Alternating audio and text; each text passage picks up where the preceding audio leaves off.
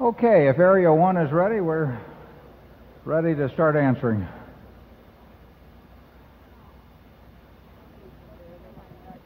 Okay. Hi. Hi. My name is Steve Check. I'm from Costa Mesa, California. My question is regarding stock options. I've taken your suggestion and have been attempting to subtract stock option compensation from reported income when evaluating companies. When I read annual reports, I usually find companies estimating option costs using the Black Scholes model. However, the assumptions going into the Black Scholes model seem quite different from company to company. These assumptions, of course, are what is used for risk-free interest rates, quote unquote risk-free interest rates, expected option lives, even though options have stated lives, and expected volatility. Help me out a little bit. What is the best way to calculate option costs? Do you think Black Scholes is appropriate? If so, how should we normalize the assumptions? And just one short follow-up. How can we possibly estimate future earnings for companies when companies such as even Microsoft last week, in response to a lower stock price, simply reissue a bunch of new options? Yeah, the, um, I can tell you from some personal experience that companies attempt to use the lowest figure they can, even though it doesn't hit the income account. So they like to, they like to make fairly short assumptions as to the, as to the life of the options, even though they're granted on a 10 year basis, because they'll make certain assumptions about exercise date or, or, or uh, forfeiture and so on.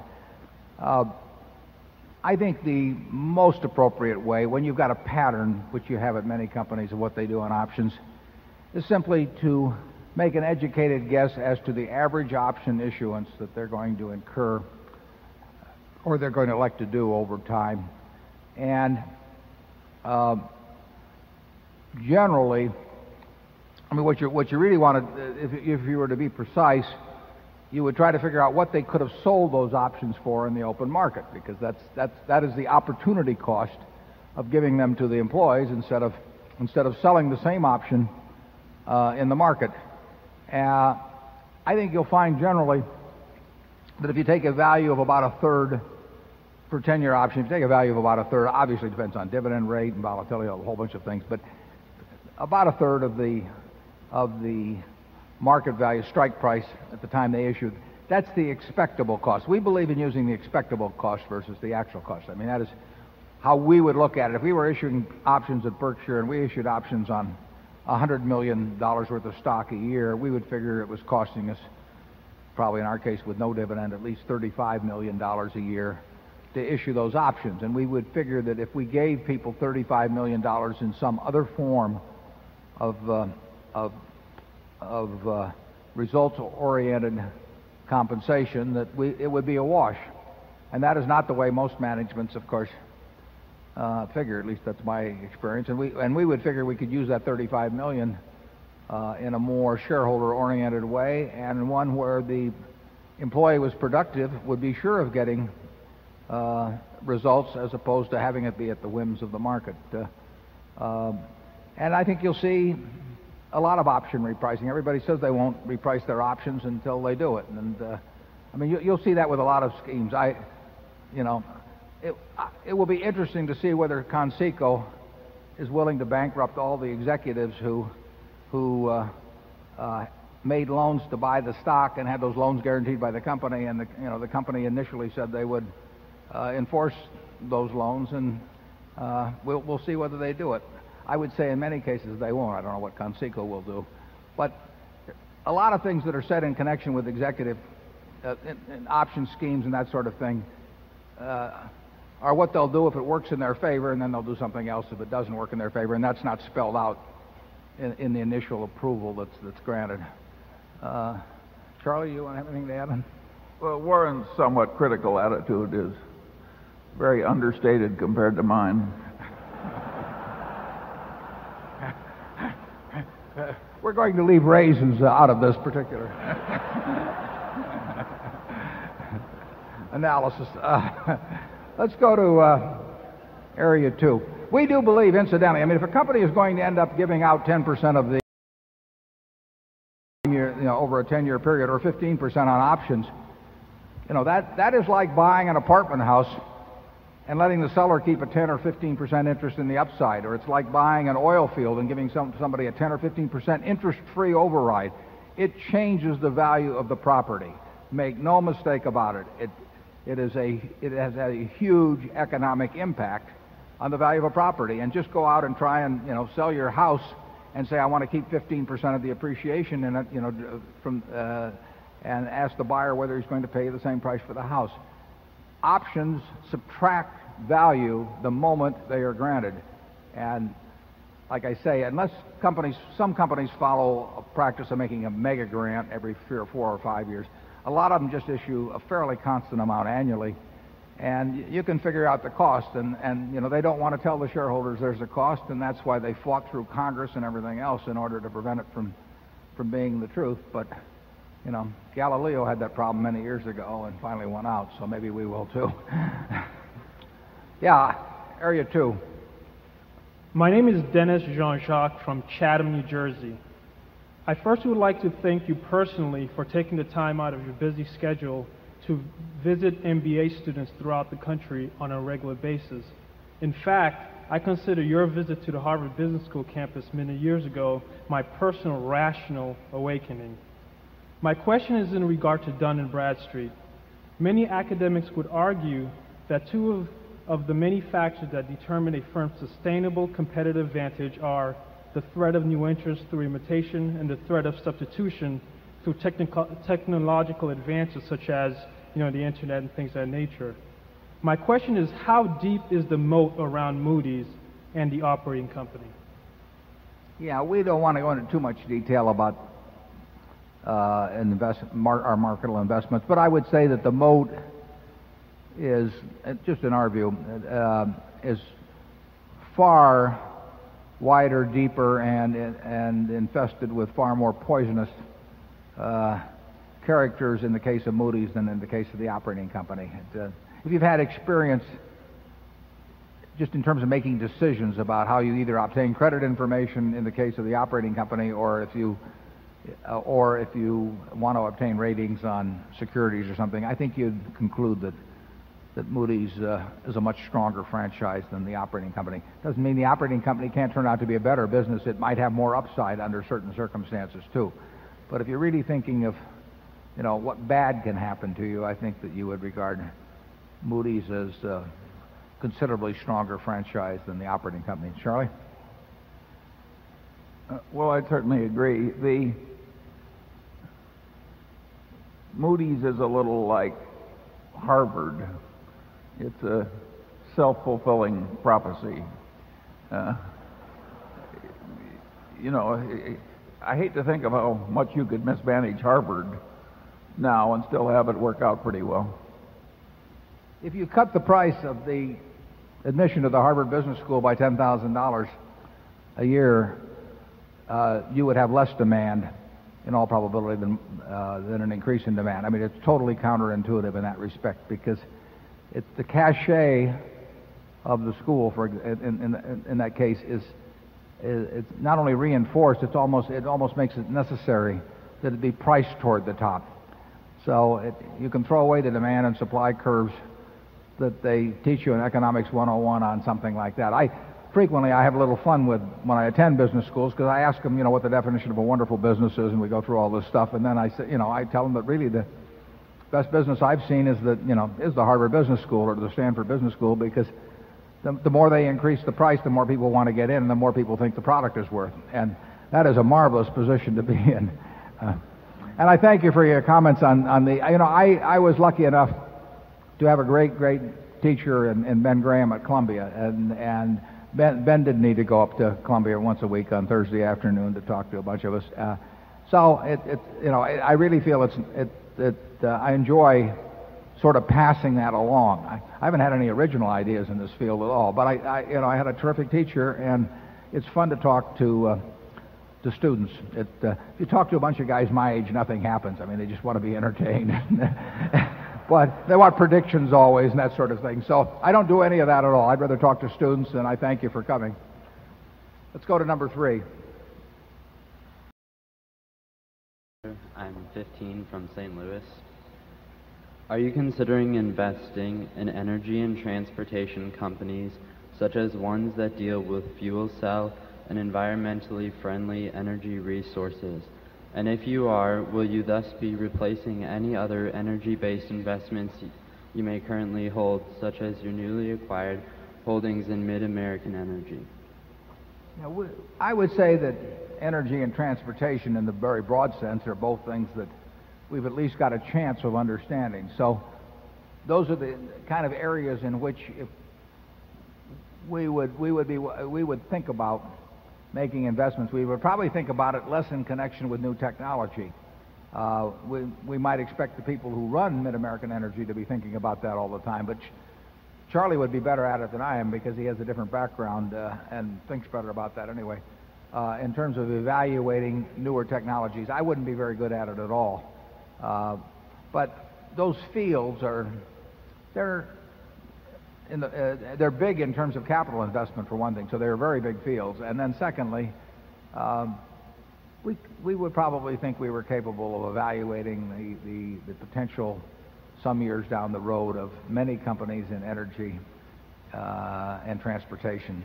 So that, those would be fields we would consider. And of course, as you mentioned, we made an investment in MidAmerican Energy. Um, I doubt if the technology changes dramatically in any near term as to the product that they're delivering. But if there were changes on the horizon, I think we've got the management there that would be very good at, at, at, at spotting that ahead of time and capitalizing on it in the proper way. I wouldn't, I wouldn't take that function on myself. Charlie? Well, historically, we've done very little in either field. And mostly the past is a pretty good guide to the future. Historically, the, the transportation field, I mean, it's been a terrible place to have money. And uh, whether it's been in airlines or, or in, uh, in the rails, if, you, we've mentioned value line from here from time to time. If, if, you, if you go to the, the rail transportation section and just run your eye across on the revenues and look at the capital investment, the, the, amount, of, the amount of capital required to produce incremental revenues is just is, is horrible. And uh, on the other hand, there's not much alternative here in the game to doing that. So there, many railroads will spend hundreds and hundreds and hundreds of millions of dollars, and it will not move the top line uh, hardly at all. Uh, the ones where the top line has changed is where there's been acquisitions or mergers. Airlines, you see just the opposite. You see this great movement in the top line, but uh, but again, a disastrous amount of capital investment and very little in the way of returns. Uh, uh, so it hasn't been a great field. Most fields that require heavy capital investment, uh, most of the time they, they don't turn out very well over time. It, uh, there are plenty of exceptions to that, but uh, if you find a business that has to keep adding up huge sums of money every year, there always will be a reason why they're doing it, but the net result after five or ten or twenty years usually isn't very good. Charlie got anyone? Area four. Good afternoon, Mr. Uh, Buffett and Mr. Munger. My name is Bob Odom from Seattle, Washington. I'd like to say, first of all, how nice it is to come out to Omaha and how I am made to uh, feel comfortable by its people. I hope you both are as enthusiastic about the meeting as you seem to be in years to come. Mr. Munger, by the way, I am looking forward to your book coming out. Uh, my question has to do with Doug Ivester's severance package and what justifies it, considering he had a very short tenure as CEO and that he took the uh, reins from some very strong performance from Goizueta and to uh, be relieved of his dismal performance by Doug Daft. My brother, still in the bottling and distribution business of Coke, cut this article from Bottlers uh, World magazine concerning the severance package. He said he also would retire if he were offered this. Uh, 97.4 million in stock, 3 million per year for 2000 to 2002, 2 million per year 2002 to 2007, 1.4 million per year from 2007 for the rest of his life. Uh, anyway, I don't see how uh, car and cell phone he gets that. That's a Mercury Grand Marquis and uh, mobile telephones, laptop computer, and the like. I don't know why you'd need that. Uh, anyway, I've been wondering how you voted on this, whether you supported it or not, or what uh, degree, considering executive pay at Berkshire hasn't risen, except perhaps for the CFO who last uh, got a raise, I believe, in 1997.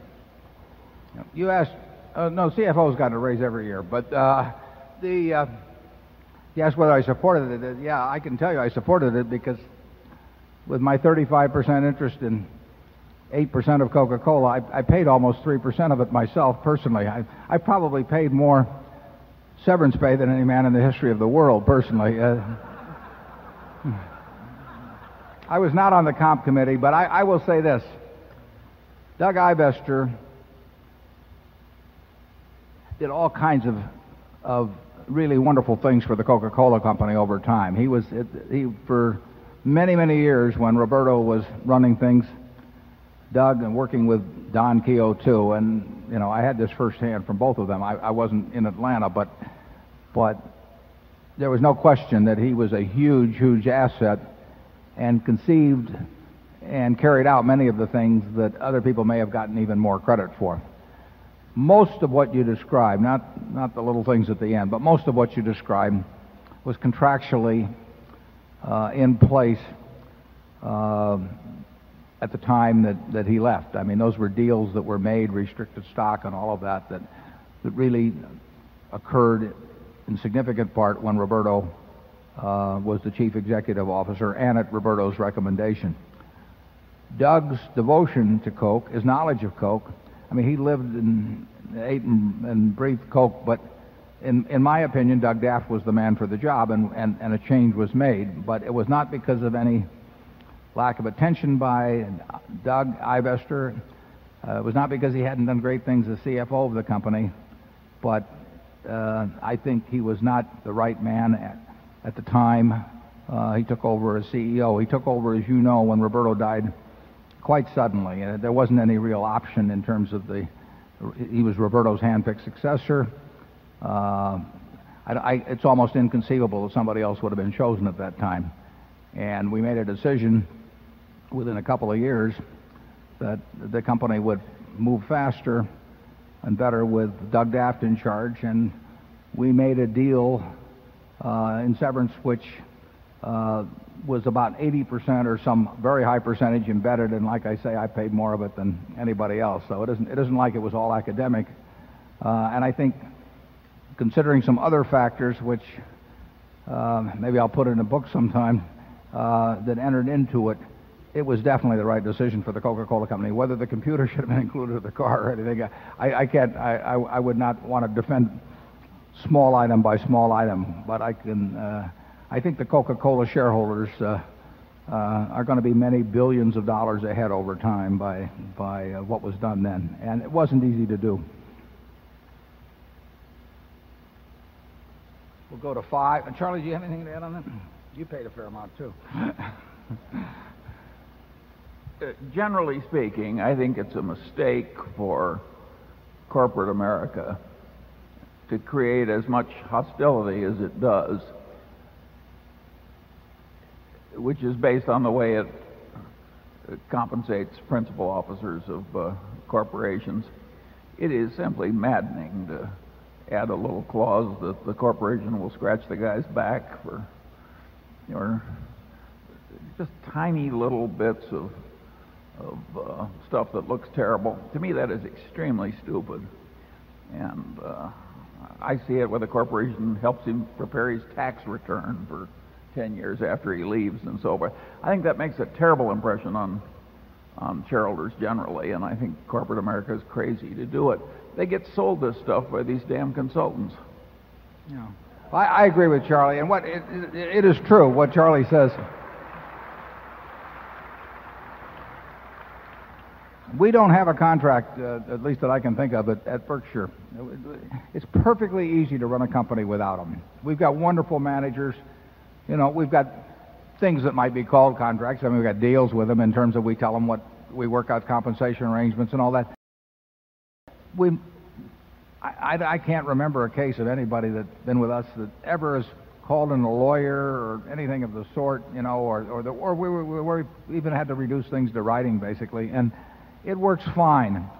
And it is a little maddening, as Charlie says, to have, have uh, a CEO, you know, show up with a lawyer with a 20-page contract. I mean, it, it, it's become standard operating procedure, and once you get once you get a big public company with committees, consultants to the committees, consultants who usually are picked by the by the officers of the company, they, they they look around at what everybody else is doing and say, well, that's the way the other guy does it, so I'll do it. I think you could. I think the proxy statements of the last 20 years, what that's induced in the way of behavior by people at at somewhat comparable companies that look at the proxy statements of their competitors and then say to their lawyer, well, you know, Joe Blow got this, why shouldn't I have it? It just it just escalates and escalates and escalates and it ratchets and I, I, it won't stop. I, have never seen a compensation consultant come into a public company and suggest a plan that, that net reduces the you know the cost of compensation. Um, at, uh, and I see all kinds of people leave companies with who have made tremendous amounts of money, and nobody wants to hire them at half the price, or a quarter of the price, or a tenth of the price. You know, I mean, it, it's not a market system. CEO compensation is not a market system, and it's not subject to market tests. And uh, I don't know what you do about that particularly, but I, uh, it doesn't seem to bother shareholders very much. The ones that could change well, I think it bothers them a lot, Warren. It's just they they feel powerless. Yeah, but the institutional shareholders could change that. I, my guess is that the top 30 institutions probably control um, what two thirds of the big companies in the country, and and they don't they don't seem to care that much. They actually they spend their time on on what I regard as peripheral issues. Usually, they they, they talk about other things. They get involved in in rituals of corporate governance that frankly don't mean a damn in terms of how the company performs, and they seem to ignore these other issues. But you know, there's uh, we got enough to do running Berkshire, so we, we we can't reform the world on that. We we will run Berkshire in a rational manner. And we have yet to hire a compensation consultant, and we've yet to lose an important manager. Okay, we'll go to number five.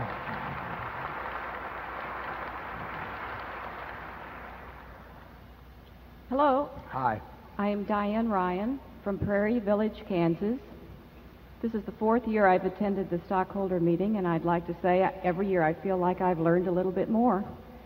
This year, my question is Do you see a deflationary trend in the global economy? And if so, what is your investment advice? Well, Diane, I, um, I'm no good on the macro questions, and I've proven that by being way too worried about inflation for probably the last 20 years. Fortunately, it hasn't made much difference, uh, the fact that I've been wrong on that. Uh, so I don't really think my judgment is any better than yours at all in terms of assessing what's going to happen to global prices over time. My, my opinion would be that the world is not going into any deflationary uh, situation. But you know, I, I've not I've not earned any uh, any uh, stars for my past economic predictions. And the good thing about my economic predictions, if I even do make them, is that I pay no attention to them myself. So uh, I, I really uh, and the way we pick our investments is we just don't get into the macro factors. I can't recall a time when Charlie and I have looked at a business, either buying it in its entirety or buying uh, pieces of it through the stock market. I just macro uh, conclusions are just never never enter into the discussion. I mean, you know, I'll pick up the phone. We've had these two in recent months, and I'll tell Charlie about it. And you know, we we talk about a few things, but we don't talk about anything remotely macro. Uh, and, and that's really the way it'll stay. You know, I, I, I've seen a lot of bank mergers recently, and one of the things they do because they want to cut the costs and, and justify a merger, which they're dying to do. I mean, that's the reason they, they so they, they cut costs they wouldn't have cut if they if they weren't dying to do the merger in the first place and get bigger. But they frequently, I know one in particular that I'm thinking of that you know, they'll cut out the economics department. You know, I always wonder why the hell they had it in the first place. You know, because what what do, what do they do? You know, I mean, the guy comes in, I says, I think GDP will be 4.6 this year instead of 4.3. So what? You know, I mean, you're still trying to make every good loan you can make, and you're still trying to take in deposits as cheap. should be trying to cut costs wherever you can. It's got nothing to do with running the business, but, but you know, it, it's, it's fashionable. And every bank had its economist and economics department, and when a big client would come in, they take them to lunch, and it just, it always has struck me as, it's just a lot of nonsense. Uh, you know, so if we ever get a economics department at Berkshire, sell the stock short. Number six, please. Charlie, I didn't. No, no okay. He'd better eat peanut brittle. Uh, hello, Mr. Buffett, Hi. Mr. Munger. My name is Aaron Wexler. I'm from Santa Maria, California. Um, I have my question has two parts. The first part is uh, uh, when you and Bill Gates had a television show some time ago, uh, you were you were asked about uh, the people who uh, were had different role models, and you said you said, well, uh, if you, if I know a person's role model, I can pretty well tell what kind of a person he is and what kind of a future he has. Uh, Mr. Mr. Buffett, my, my role model is Warren Buffett. Do you think I have a chance? well, I hope you're choosing me on the basis you hope to expect to live to an advanced age. I, would like to think that that's what I bring to the party. Um, well, it, it, it does pay to have the right models. I mean, I, I was very lucky early, very early in life that I had certain heroes, and I've continued to develop a few more as, as I've gone along. And they've been terrific, and they've never let me down. And it takes you through a lot. And I think that, you know, it, it, it just stands to reason that you copy very much uh, the people that you do look up to, and particularly if you do it at an early enough age. So I think if you can influence the model, the role models of a of a five-year-old or an eight-year-old or a ten-year-old, you know, it, it's going to have a huge impact. And of course, everybody virtually starts out with with with their initial models being their parents, so they, they are the ones that are going to have that huge effect on them. And if that parent turns out to be a great model, I think it's uh, a, going to be a huge plus for the child. I think that it beats a whole lot of other things in life to to have the right models around. And I have, like I say, even after I as I gotten older, I picked up a few more and uh, it it it influences your behavior. I'm convinced of that. And uh, if you you will want to be a little more or a lot more, depending on your personality, like the person that you admire. And I tell I tell the uh, students in classes, I tell them, you know, just pick out the person you admire the most in the class and sit down and write the reasons out why you admire them, and then try and figure out why you can't have those same qualities, because they're not the ability to throw a football 60 yards or run the 110 flat or something like that. They're qualities of personality, character, temperament that that are, can be emulated. But you got to start early. It's very tough to change behavior later on. And you can apply the reverse of it following Charlie's theory. You can find the people that you don't like and say, what don't I like about these people? And then you can, if, if you know, it takes a little strength of character, but you can look inward and say, you know, have I got some of that in me? And uh, it's not it's not complicated. Ben Graham did it. Ben Franklin did it, and and uh, it's not complicated. Nothing could be more simple than to, uh, to try and figure out what you find admi- uh, admirable, and then decide you know that the person you really would like to admire is yourself, and the only way you're going to do it is take on the qualities of other people you admire. Anyway, that's a two-minute answer on, on, on something Bill and I did talk a little bit about. Charlie? Yeah. There is no reason also to look only for living models. Uh, the eminent dead are the are in the nature of things some of the best models around. And uh, if it's a model is all you want, uh, you're really better off not limiting yourself to the living. Some of the very best models are, have been dead for a long time. Charlie has probably read more biography than any three people in this room put together. So he is, he has, he has put this into practice. And as somebody mentioned early, earlier, uh, Janet Lowe has a biography of Charlie coming out here in, uh, uh, later this year. So uh, you can read all the secrets of Charlie's life. Okay, number seven. Good afternoon, uh, gentlemen. My name is Gary Rodstrom from uh, here in Omaha, Nebraska. Uh, and my question is uh, if uh, Alan Greenspan just decided to retire and that job was offered uh, to either of you, uh, would you take it? Well, I can tell you my answer is no in a hurry. I think Charlie will give you his answer. so I would say no more quickly. you, you notice we gave you very unequivocal answers, and of course that, that alone would disqualify us from the job at, at the Fed. Uh,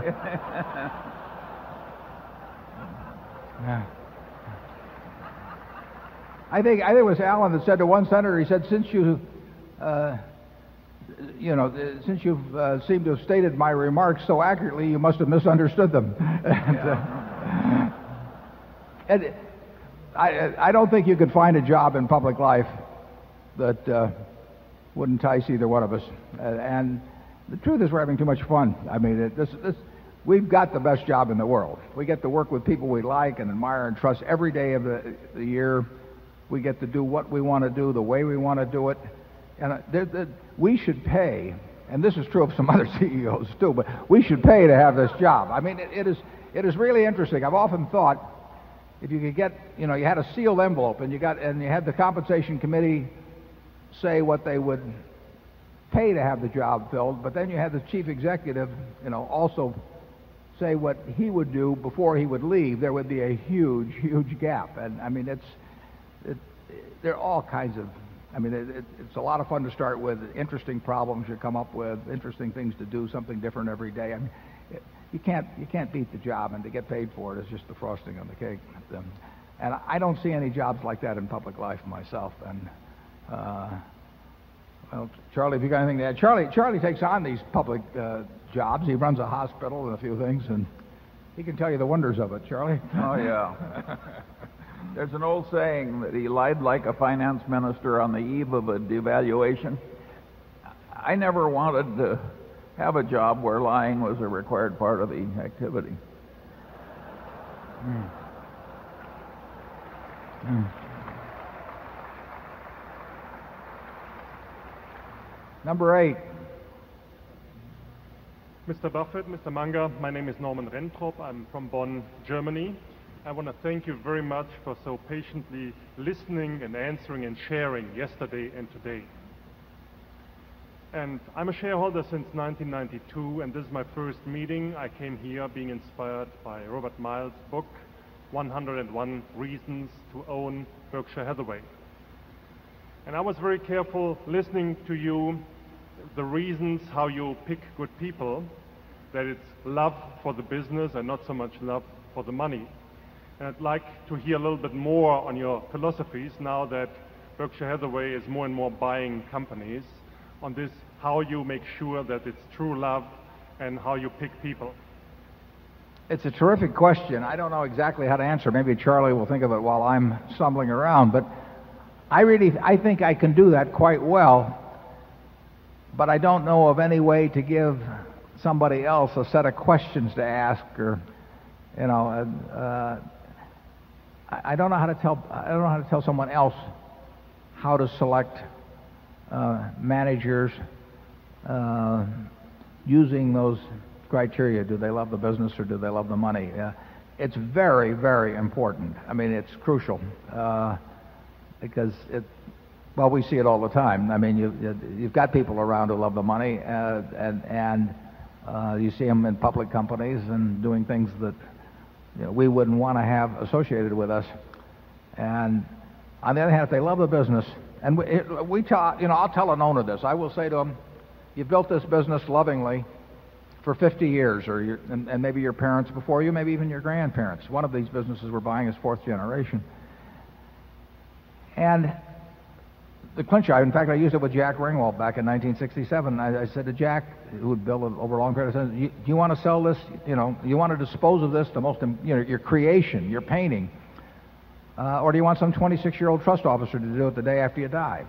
And the thought of who was going to hand, handle this masterpiece, which he'd created himself, was important to him. And I tell him, you know, if they want to put it in our museum, you know, we will make sure, A, it doesn't get resold, that it gets the proper respect, and that you can keep painting it. You know, we won't come in and tell you to use reds instead of yellows or anything like that. So even though it's a masterpiece now, you can keep, you can keep adding to it. So we like to think that we're the Metropolitan museum of businesses and that we can get uh, really outstanding creations uh, to reside in our museum, but it, we've got to deliver the kind of museum to these, to these painters of businesses, in effect, uh, that we would want if we were doing the same sort of thing.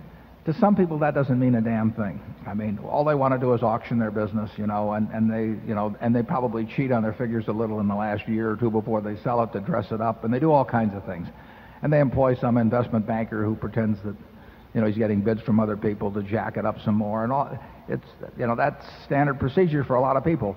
We have no interest in buying in with them at any price because we don't want to be on the other side of the table, you know, for, for the rest of our lives with somebody that's going to do that if somebody loves their business, and I love Berkshire, I mean, you, you create something over a period of time, it, it, it, it, means something to you. I mean, you know, some people get it out of how they decorate their home, or some people get it out of, you know, all kinds of different things, their golf game or whatever. But some of us get it out of building a business. And it has to be enormously important what kind of a home it finds. And there comes a time in many situations for estate taxes or because the kids don't get along or whatever the hell it may be why people need to do something with that business, but they just don't, they don't, they don't want it auctioned off. And, and we, get, we have a good home for that.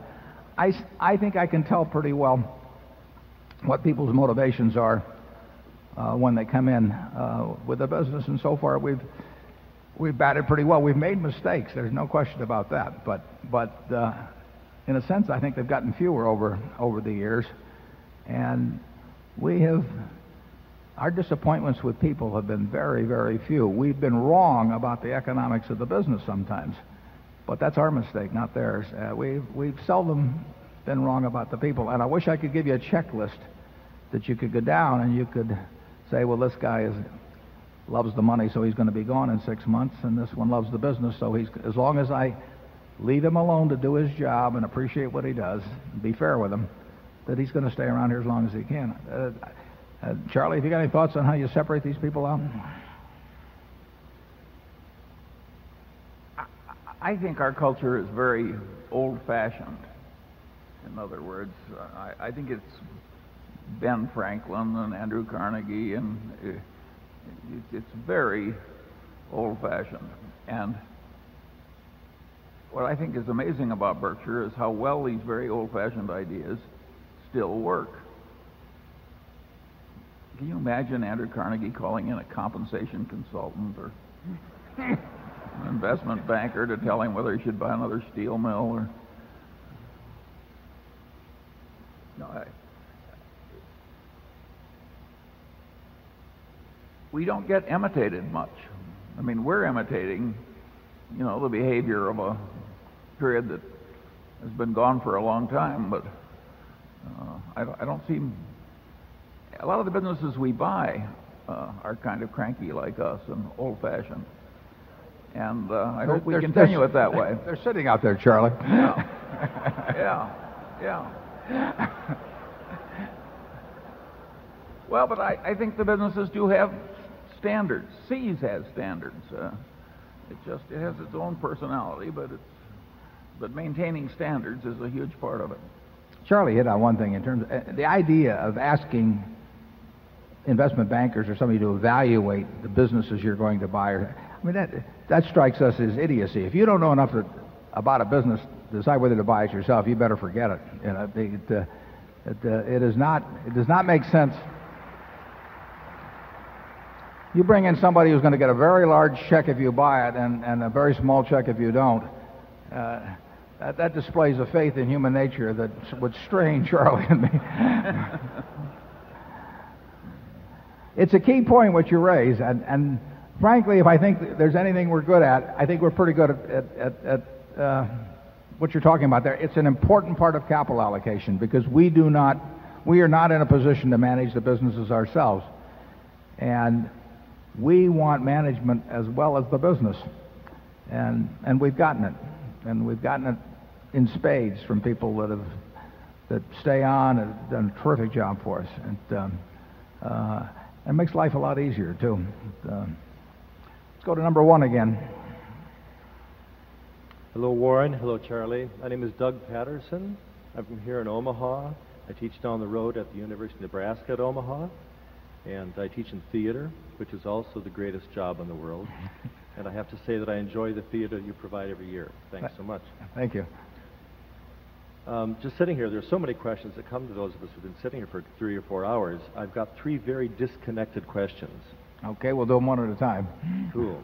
In terms of these tech stocks, you say that you don't understand them. Can you say if you think I can't imagine you not understanding something?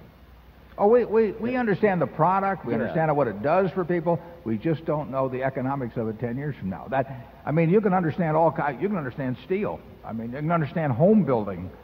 But if you look at a home builder uh, and, and try and think where it's going to be in five or 10 years, the economics of it, that's another question. I mean, it's not a question of understanding the product they turn out, uh, the means they use to distribute it, all of those sort of things. It's the predictability of the economics of the situation 10 years out. And that, that's our problem. Right, and I'm not I'm not trying to provoke you into doing it. I'm glad you haven't because I probably would have gone into cardiac arrest this last couple of months. Yeah, well, so would we. Yeah. So, um, but so your projection is that you are not going to try to make an attempt to understand that. You think it's is it not comprehensible? Is that it? It's not Yeah, comprehensible. e- every business I look at, I think about its economics. It, it, you know, it's built into me. It's built into Charlie. So it isn't like when some, if, if, if I'm with Andy Grove, or actually I knew Bob Noyce back at Grinnell in 1968 and 69, when they were starting Intel. I, when he talked to me about starting Intel, or anybody talks to me about a business, I think about its economics. I, I, I'll think about the economics of UNO, you know, if, if we talk for three or four minutes. Uh, but I, so it, it isn't that we shut off the valve. It's just that we don't we don't get any place.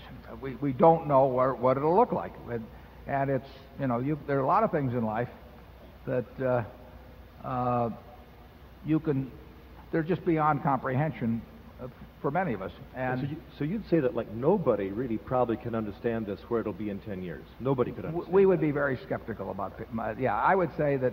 And incidentally, my friend Bill Gates would say the same thing. And, and, and actually, Bob Noyce would have. Bob died some years ago, but or Andy Grove. I, they they would say the same thing. I've taken long walks with Andy, and and they they would not want to put down on paper their predictions about where 10 companies you would choose in the tech field would be in 10 years in terms of their economics. They would say that's too hard. A, a second question, again not related, but I've heard this question several times today, and it comes up every year. I'd like to couch it in sort of a different phrase. Let's say that you stepped outside of this building and were hit by a bus. Yeah, we've got one fellow who objects to that here as a shareholder. It- it's normally a truck. truck, and, and, okay. and he happens to be in the trucking business, so he. Or, or given, gi- Just so it isn't a Geico driver, but. Uh,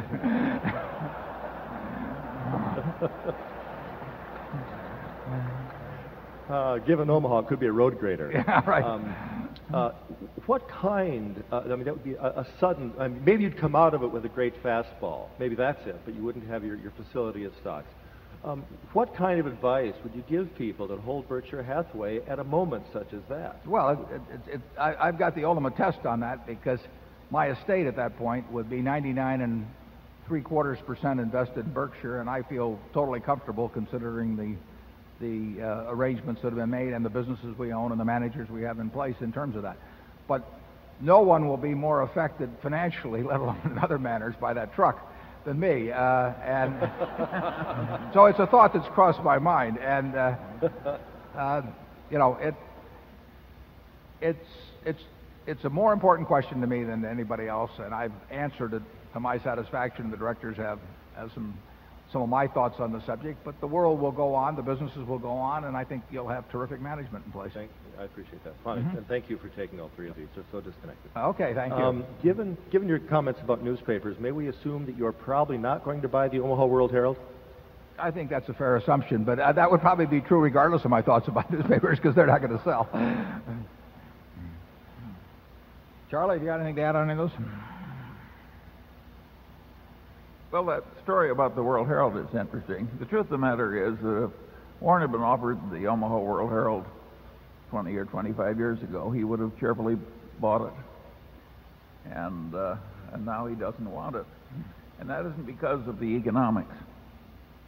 That's true. Yeah, I, I, I mean, there's no, I have not been offered, never will be offered it. It's all, the ownership's all set. But what Charlie said is, is true. If it were, if it were still owned by an individual and they offered it to me, for economic reasons, I wouldn't want to buy it, and for other reasons, I wouldn't want to buy it. Well, you wouldn't want to buy it now because your life would be less congenial afterward than before. Yeah. There'd be more people after you. There'd be no plus in life to owning the World Herald done at all. You know. and as Charlie said, that's probably not the way we would have thought 30 years ago. I know. Not at all. No. I think we're right now. Number two. Uh, hi, Howard Winston uh, from Chicago, Illinois. I wanted to thank uh, Charlie and you for your hospitality. Uh, my question is um, Berkshire has benefited enormously over the years from the low cost of its float. Do you think the internet will make the insurance business more competitive and therefore raise the cost of your float? Well, that's a good question. I would say that the internet, from what I see now, is unlikely to increase the cost of Berkshire's float. It will have different effects on different aspects of our insurance business, and it will change the insurance industry in some ways. Not, and I can't tell you exactly what, I, but I, I, you know that any system of distribution is going to be affected by something that changes the economics of distribution as much as the, the internet does. So there's no question it'll have an impact. I think in the end, the competitive advantages we have among our group of insurance companies net will not be hurt by the internet. But I could be wrong on that, and therefore I don't think that our cost of float will be changed much. Uh, I don't think industry economics in, in, aggregate for insurance companies are going to be changed very much. The, the, economics haven't been that good. I think they'll be about, you know, in, in that same range.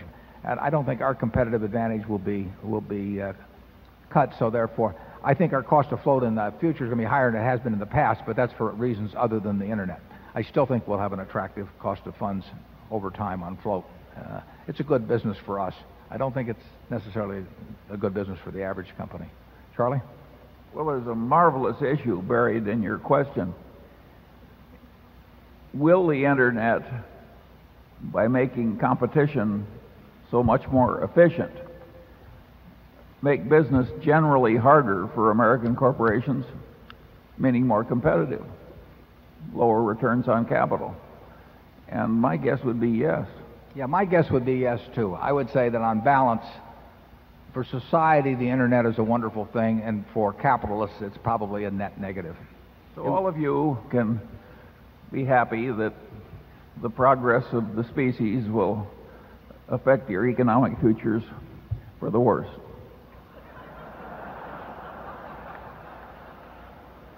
a sacrifice at which our ages were willing to do, but we wouldn't be at your age.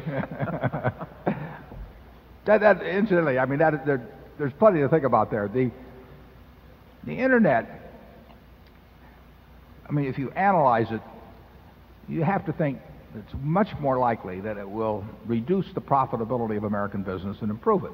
It will improve the efficiency of American business, but all kinds of things improve the efficiency of American business without making it more profitable. And I think that the internet is likely to fall into that category. So far, it's improved the monetized value of American business, but that that will eventually follow the underlying economics of what the internet does, and I, I think it's, it's way more likely to make American business in aggregate worth less than than uh, compared to what it would have been otherwise. By the way, that's perfectly obvious and very little understood. So there. okay, number three. yes, good afternoon. Uh, my name is Tom Gayner from Richmond, Virginia. And in the current environment, it seems that the attacks on the moats of wonderful businesses are coming from inside the castle in the form of option based compensation just as much as from outside competitors. One of your role models, Ben Franklin, said, Even a small hole can sink a great ship. It seems like the holes are getting bigger. Can you discuss what, if any, forces may cause this to change? Is it a problem that will get worse or get better? My second is specifically in your role as directors of companies like Coke and Gillette. Are you seeking to change these practices? And what kinds of success do you expect there? Do they let you on the comp committee? And three, if these compensation practices are irrational, does Berkshire benefit from this irrationality? Thank you. Well, to carry the castle analogy uh, further, we not only look for a great economic castle, but we look for a, a great knight in charge of that castle because that's important. He's the one that throws the crocodiles into the moat and widens the moat over time. And of course, the question is, is you know, how much does the knight get of the castle for doing that? And uh, I think, generally speaking, at Berkshire, you get a very fair deal in terms of the amount that we've got a lot of castles around, and and and we try to pay people fairly, but but I don't think that the the division of is unfair between the the owners of the castle and and and the knights that are around there protecting the moat. The it's hard for me to imagine how the how the compensation practices uh, uh, the question of how much the knight gets of the castle uh, how that changes in favor of the owners of the castle over time. They're, the ratcheting effect is just unbelievable. No one, no compensation committee in America will have a, uh, be listening to a consultant who walks in and says, I think your management is, you know, should have an arrangement that ends up in them being in the lower half. You know, and if no one wants to be in the lower half, believe me, the median is going to move up. I mean, there is no way around that. I mean, these people meet yearly or more often. And they sit there with a proxy statement of every other company in their business, you know, and they pick out the ones that, that uh, have the biggest numbers in them. And they say, well, gee, we need a management at least as good as this, and how are we going to attract people and all this other stuff. And uh, it can only go, it, it'll only ratchet upward. And uh, I think that's a fact of life, and I think that it's, an, it's uh, important for shareholders to understand that. I've been on the board of 19 companies, not counting any Berkshire subsidiaries or anything like that. At, uh, I was on the last comp committee I was on was at Salomon, and uh, I was chairman of the comp committee. I think I may be wrong on that. Uh, there were three of us, and the other two guys were terrific guys. And the earnings came in one year, $100 million or so. I think it was 1990, below the previous year. And comp was up a fair amount. And uh, I'd find that there had been some earlier issues involved, so, and I, I just said I couldn't swallow it anymore. And uh, I voted against it.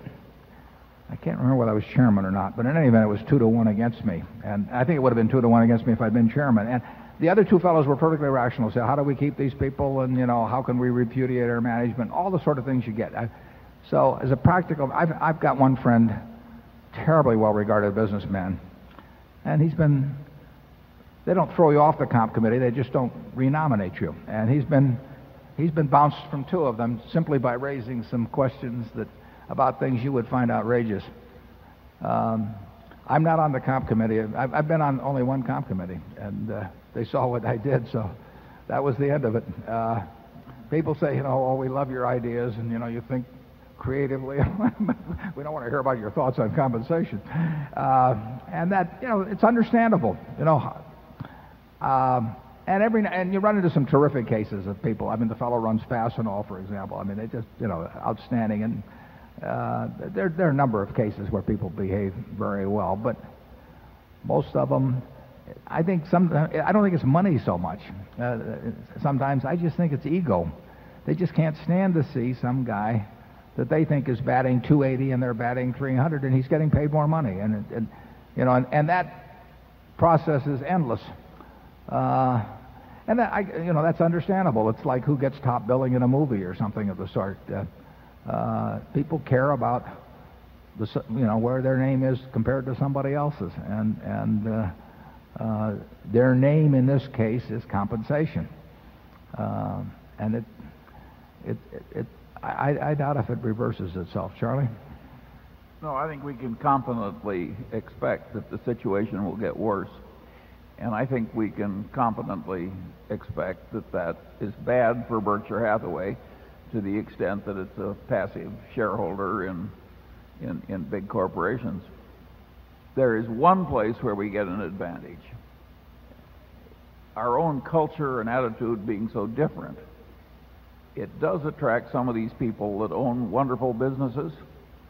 I mean, we literally, on occasion, find people for whom we're the only acceptable buyer. They don't like this culture of other big corporations any better than you do. And, and that does give us an advantage. Yeah, you asked us a, question also about the uh, how active we might be in, in, in saying these. We're, we're- we're not going to ever sit here and tell you what we say in other boardrooms because it, it, it would it would reduce any effectiveness we might have, and we probably don't have that much effectiveness anyway. But uh, you know, you can only belch so many times at the dinner table and get invited back, uh, and and uh, we uh, we've probably done enough of our share of that, and and you uh, we try to run Berkshire in a way that we find admirable, and we try to spell out our reasoning on it and everything else, and we hope that maybe somebody latches onto that as, as a model someplace. But going around condemning people by name does not work. And so we, we you know, we, we, we, we hate the sin and love the sinner and all that sort of thing. And uh, uh, it doesn't have much effect. Number four. Good, uh, good afternoon, Warren and Charlie. My name is Eris. I'm from Winnipeg, Manitoba, Canada. And my first time in Nebraska, in, uh, in Omaha, first time hearing you guys live. And uh, there's a big ice cream man behind you. Mm, there we go. There you go. And you think there are no management perks at Berkshire. Oh, boy. All right, let's get out to Okay. business. okay. We can- Anyways, my question is in reference to your article in Fortune magazine last November, where you talked about corporate earnings and what the market. Are you guys listening? Or I'm listening. We, we can chew gum and listen at the same time. All right, all right, all right. As I was saying, But if we you had talked in your article in, uh, in, in Fortune about corporate earnings and what the market is paying for them, uh, painting a, a pretty gloomy uh, picture for equities and, and, and market levels going forward. Now, as you may know, there exists a very strong trend in demographics. Uh, we see in Canada and the United States the aging of the population, and more importantly, the bulk of this population reaching their peak savings years all at the same time. You're getting a little rude, but go ahead. I can't believe this. I just Warren want- actually called me rude. I wanted to prove to you I was listening. Go ahead. anyways, okay. So, anyways, there's a there's a major, I mean, retirement crisis. There's a majority of, of Canadians and Americans between the ages of, especially between 22 and 55, are worried that they won't have enough money to fund their retirement or let alone last. So, for this reason, I mean, this population is expected to invest in equities as opposed to fixed income instruments to get the necessary long-term uh, rates of return to fund their, their nest egg uh, for retirement. And therefore, many are calling for massive amounts of money to flow into the markets over the next 5, 10, 15 years through stocks and mutual funds, and consequently fueling market prices and mar- market uh, levels. Uh, many predicting the biggest growth ever in the, in the stock markets. So, what is your opinion on this potential trend, separately or in conjunction with what you said in that article uh, in Fortune? Thanks very much. Good. Uh, to be, and I'm not being rude here, but we don't think it means a thing, frankly. Uh, the, uh, the the savings rate, the private savings rate, is you know is is not high now. It doesn't need to be high. What really determines how the people who are either aged or very young, because either way, people who are in their non-productive years depends in aggregate on aggregate production of goods and services, and then the division between those who are in their productive years and in their non-productive years, and that's what Social Security arguments about and everything. The biggest single thing working for people in their non-productive years on both ends, young and old, is the fact that the pie keeps growing, uh, and that makes it easier to attack the problems of the non-productive. Uh, and when I say non-productive, there's obviously no uh, nothing derogatory about that term. It just it, it just relates to who's in the in employable age and who isn't. And our society is going to do extremely well in terms of being able to take care of the people who are non-productive years. If there there is a shift, obviously, as people live longer. And of course, there should be a shift, perhaps, in defining, I think there should be, in defining what's productive, because 65 was decided back in the 30s, and I think that's changed.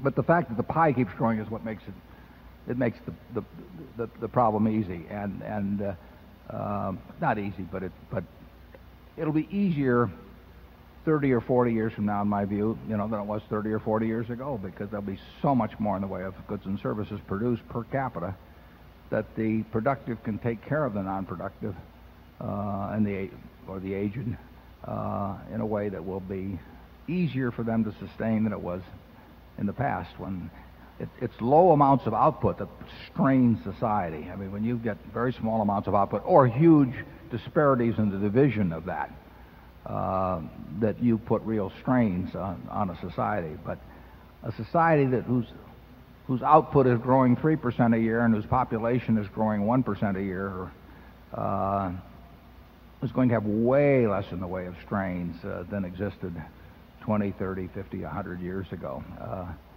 the uh, but you know we, we will need no big boom in savings or anything of the sort. The present savings rate will do will just do fine for the world. Uh, in, in the United States, I mean, I'm not speaking to the, I shouldn't speak to the whole world on that. Charlie? Well, generally, you can say that stocks are valued in two different ways. One, they're valued much the way wheat is valued in terms of its perceived practical utility to the user of the wheat. And there's a second way that stocks are valued, which is the way Rembrandts are valued. And to some extent, Rembrandts are valued high because in the past they've gone up in price. And once you get a lot of Rembrandt element into the stock market, and you fuel the stock market with massive retirement uh, system purchases, you can get stocks selling at very high prices by past historical standards, and that can go on for a long, long time. That's what makes life so interesting. It isn't at all clear how it's going to work out. It isn't even clear what the level of interest rates is going to be. And nobody in this room ever expects to see 3% interest rates continue for a long time again, but that could happen. That would have an enormous effect on the price of, of equities.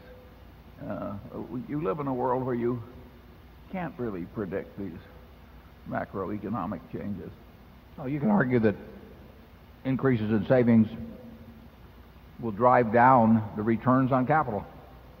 The more capital is around, that the lower the returns will be on capital. But I don't think I don't think you'll I don't think it will help you make any decisions about businesses you know, over your lifetime by actually by thinking about matters like that. I mean, we're a little biased on that, but you'll find all kinds of guys that will tell you. I mean, that's what books are written about because everybody likes predictions in books. So you in, get all.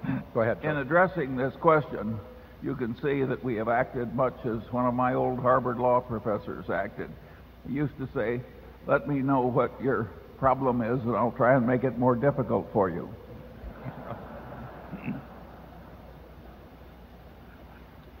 Area 5, please. Um, my name is Eric Tweedy from uh, Shavertown, Pennsylvania. Uh, thanks again for uh, another great meeting. Um, uh, during last year's meeting, my wife picked up a, a copy of a, a, book called Buffettology at uh, one of the shops around town. Uh, that is written by Mr. Buffett's former daughter-in-law.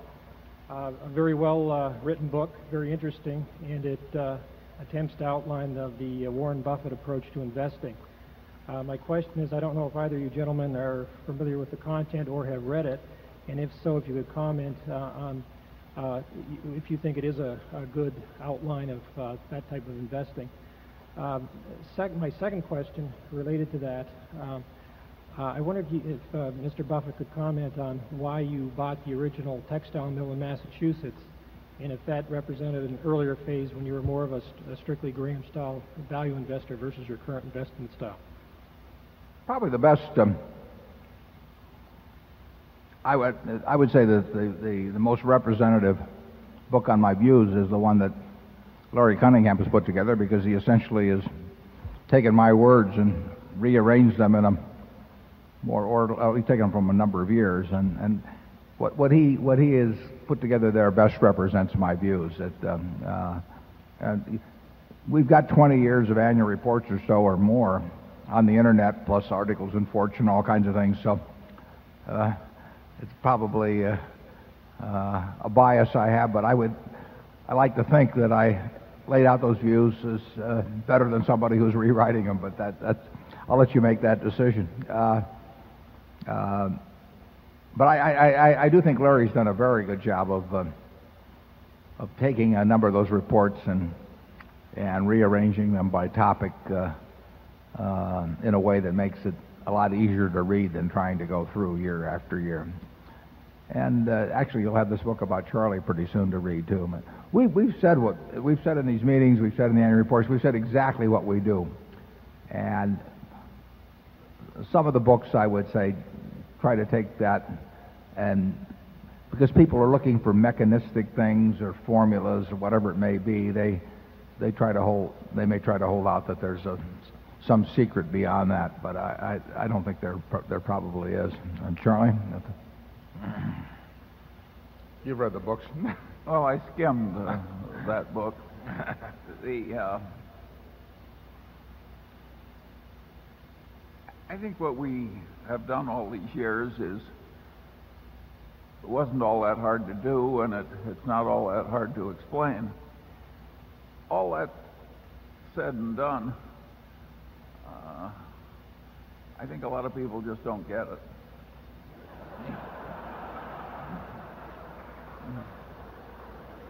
As Samuel Johnson said famously, I can give you an argument, but I can't give you an understanding. Mm. What was the second part again? I just uh, asked you uh, if you could maybe comment on uh, why you bought the original uh, oh. Berkshire textile mill. That's why I didn't remember. if I could say it one was... of the things, someone tapped me on the shoulder and asked me for, for you not to forget to give the current year's recommended books. it's, it's uh, I got to recommend the book on Charlie. The, uh, but I'll let Charlie recommend one too. The, original purchase of Berkshire was a, was a terrible mistake uh, and my mistake. Uh, no one, uh, no one pushed me into it. It was I bought it because it was what we used to call, or the cigar. It was a cigar butt approach to investing, where we would look around for something with a free puff left in it. You know, it was soggy and kind of disgusting and everything, but it was free. And Berkshire was selling below working capital, had a history of repurchasing shares periodically on tender offers, and it was selling it. First purchase was, I think, at seven and a half dollars a share. In fact, I've got the I've got the broker's ticket up in the office, 2,000 shares, and uh, they it looked to me like they were going to have a tender offer periodically, and it would probably be at some figure closer to working net working capital, which might have been 11 or 12 dollars a share, some some such number, and we would sell on the tender. And that was, uh, we had other securities we owned that way, and we bought some that way. And then actually, I met um, Seabury Stanton one time, who was running Berkshire, and and uh, he, he told me and made me an insider, so I couldn't do anything. But he, he he said he was thinking of having a tender, and he was wondered what price we'd tender at. And I, as I remember, I, I may be wrong on this. I could look back on it, but I think I said 11 and 3 eighths. And he and he and he said again to me, "Well, if we have a tender 11 and 3 eighths, will you tender?" And I said, "Yes, I will." and uh, uh, and then I was frozen out, obviously, of doing anything in stock for a little while. But then he came along with the tender offer, and I, as I remember, I opened the envelope and it was 11 and a quarter. I may be wrong. It was maybe an 11 and a half, 11 and three eighths, but it was an eighth below what what he had said to me and what I'd agreed to. So I found that kind of irritating, and uh, I didn't tender. And then I bought a lot of stock, and I bought um, Kim Chase, who's a director, his his father uh, uh, uh, had some members of the family, not his direct family, but, but a related family that wanted to sell a block. And we bought several blocks, and before long we controlled the company. Uh, so at an eighth of a point difference, we wouldn't have bought it, Uh, the company, if they'd actually tendered at that price. We had a somewhat similar thing happen with Blue Chip actually later on too. Now, it would have been, we would have been much better off if we hadn't bought it because then things like National Indemnity and all of that, instead of buying it into a public company with a great many other shareholders, we would have bought it privately in the partnership and our partners would have had a greater interest. So Berkshire was exactly the wrong vehicle to use for buying a bunch of wonderful companies over time. But I sort of stumbled into it and we kept moving along. And when I disbanded the partnership, I distributed out the Berkshire because it seemed like the easiest and best thing to do. And I followed through and, and I enjoy it enormously. I'm glad it all worked out this way. It did not work out the best way economically in all probability. Um, it was, it was, a, it was a, the wrong base to use to build uh, an enterprise around, but maybe in a way that's made it more fun. Charlie, do you have any uh, thing to add on that? You can tell them about the blue chip story. no, I, one such story is enough. but it is interesting that uh, a wrong decision has been made to work out so well. Uh, we've done a lot of that, scrambled out of wrong decisions. I'd argue that's a big part of having a reasonable record in life. You can't avoid the wrong decisions, but if you recognize them promptly and do something about them, uh, you uh, you can frequently turn the lemon into lemonade, which is what happened here. Warren uh, twisted a lot of capital out of the uh, textile business and invested it wisely, and that's why we're all here. But Berkshire comes from three companies that came together Diversified Retailing, Blue Chip Stamps, and Berkshire. Uh, those were the three base companies. And Diversified started when we bought a company called Hochschild Kohn in, in, in Baltimore in 1966, a department store, and that company disappeared over time. Fortunately, in 19, I think it's 70, we sold it to Supermarkets General. Blue Chip, we've told you about the record of that. So we started out with three disasters and put them all together. and it's worked out pretty well. But it, it, it, it, it, it was a mistake to be working from that kind of a base. Don't, don't follow our example in that respect. Start out with a good business and then keep adding on good businesses. But, the, but yeah. the example of, of quickly identifying the mistakes and taking action, there are example is a good one. Yeah. Okay, number six. Good afternoon, Mr. Buffett, Mr. Munger. Kathleen Lane from New York. I have a question out of left field for you. You say you like to be entertained. This question will entertain you. It's also a serious question. I know you don't like to speculate about the future. You won't do so. I appreciate that. But some people do. For example, Edgar Cayce was one. He didn't pick stocks or investments, but if he had, he would have probably gone for that farmland that you were talking about earlier this morning because he had a dream that in the year 2158, Omaha would be located on the west coast of the United States. And you know how beachfront property goes, so it would be a good bet. It won't be As good for our super catastrophe business if that happens.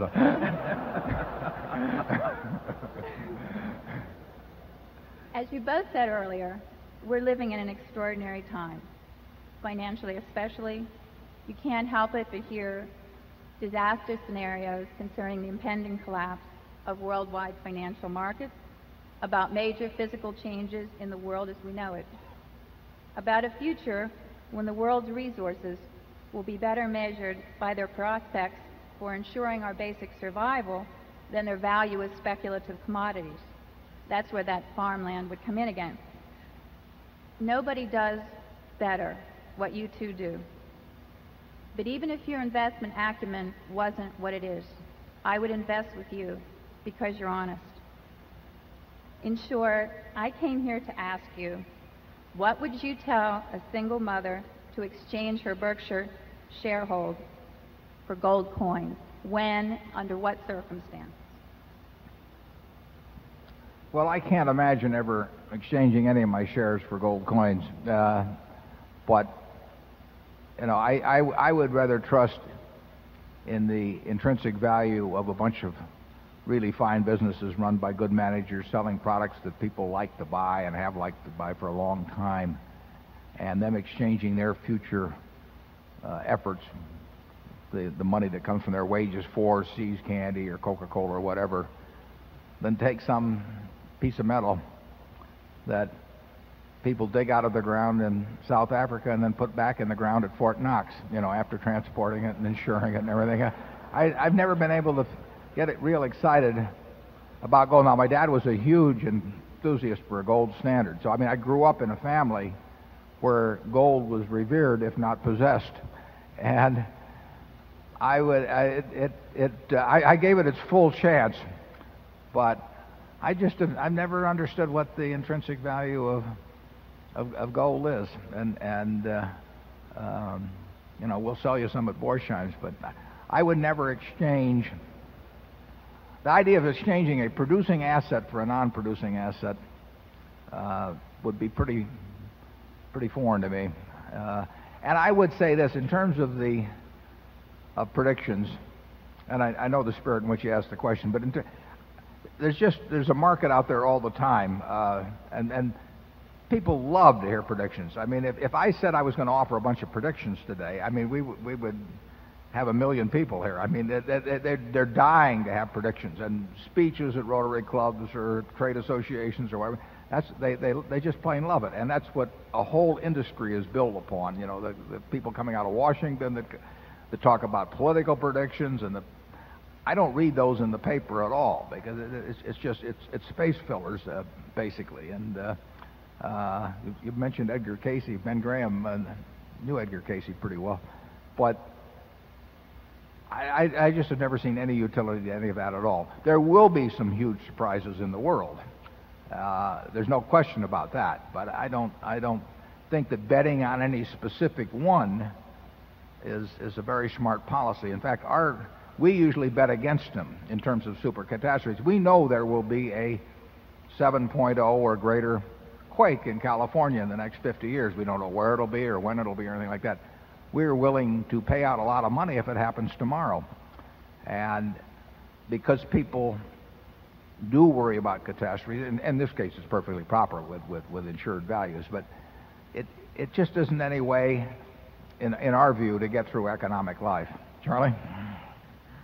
Well, I suppose the one time when a single mother might want to own gold compared to anything else is if she faced conditions like a Jew in Vienna in 1939 or I mean there are conditions you can imagine where some form of transportable wealth would be uh, useful compared to to anything else. But absent those extreme conditions uh, I think it's for the birds. Now silver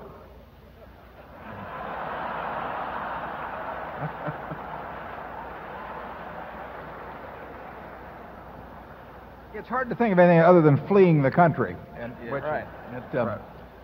And Charlie and I don't give a lot of thought to fleeing the country. Although I must say that the one thing I really find reprehensible is the people that make a lot of money in this country, and then and then and then leave to, you know, to uh, get in other tax jurisdictions or something like this. I really, uh, I don't, I, but I'm a little crazy. I don't mind paying taxes. Let's go to seven. There are plenty of reasons, other perfectly valid reasons. I mean, people may want to live someplace else, but the, the ones who carefully arrange it so that they, they, uh, they, they actually live here as much as they can. I think one of them wanted to be appointed, he wanted to go to some very small entity where there was no tax, and then he wanted to be appointed an ambassador to the United States so that he could enjoy living here but enjoy the taxes of something else. And, you know, that is not my role model. Yep. Hello, Warren. Uh, hi, Charlie. Mm. Uh, two questions. First, um, was anybody dumb enough to uh, sell you Berkshire at less than forty-five thousand a share? We did not repurchase any shares. Uh, my second question concerns uh, float.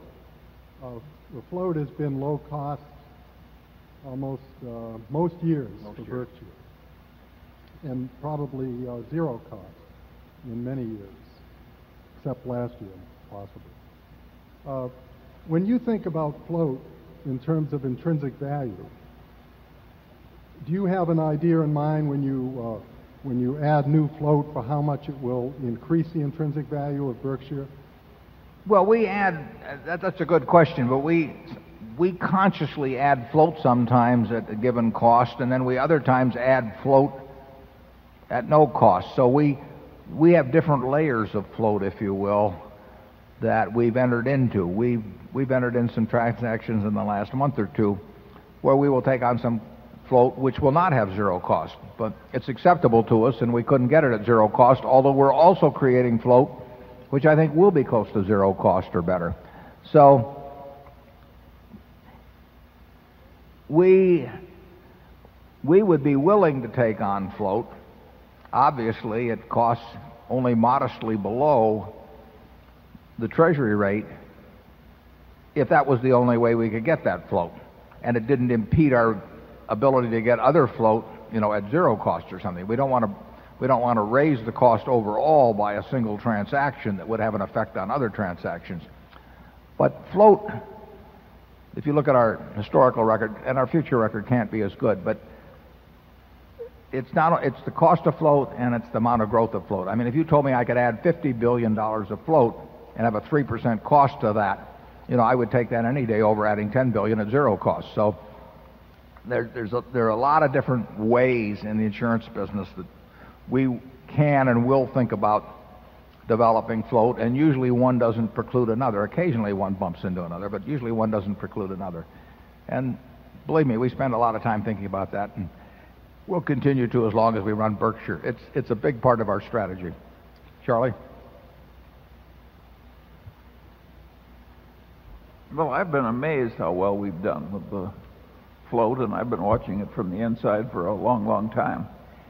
Uh, it is a very wonderful thing to generate millions and millions and then billions and billions of dollars of float at a cost way below the the treasury rate. I mean, there are people who would kill for such opportunities.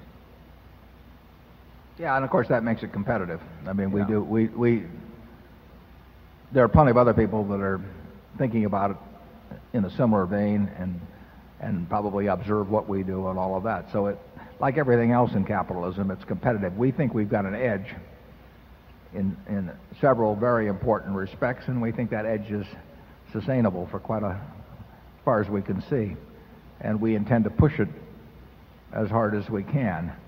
Um, and then we'll see where it leads. I, I would have had no idea 10 or 20 years ago that we would have the present situation, but we do find if you just show up every day, you know, like Woody Allen said, and you and you answer the phone and read the paper, every now and then you see something that makes sense to do, and and we do find them occasionally. The hard part is finding them where they are material and relative to our present size. I mean, if we were running a very small business, we would find plenty of things uh, that would make good sense. We find a few things that make good sense now relative to our size, and, there's really no answer for that except to shrink dramatically, which is not a action we're contemplating. Number eight. Uh, James Pan from uh, New York City. I really have a question on Wesco, which is your 80% held subsidiary. Just a couple questions, couple questions dealing with that. First question is, last time I checked, that was trading below intrinsic value. And given that most of Wesco's assets are tied up in Freddie Mac, and Freddie Mac will arguably grow intrinsic value in the low teens for the next couple of years, how are you guys going to manage the, uh, I guess, how would you manage the gap between the intrinsic value and what in, the current price and what intrinsic value will be two or three years from now? And also, is there a, a succession plan at Wesco or some kind of roll-up plan at Wesco eventually? Charlie is the boss at Wesco, so. Yes, uh, we have paid almost no attention to the the price of of Wesco stock. Uh, so the, chance to make any meaningful gain for the Wesco shareholders by buying in a few shares of Wesco stock is, is, is it's so tiny that we don't really bother thinking about it very much. The uh, as to succession, uh, we are gradually making me so useless that I won't be missed. Yeah, incidentally, you, you talked about Wesco being significantly undervalued compared to intrinsic value. I'm not sure that's the case, Charlie. You're more of an expert on it than I am.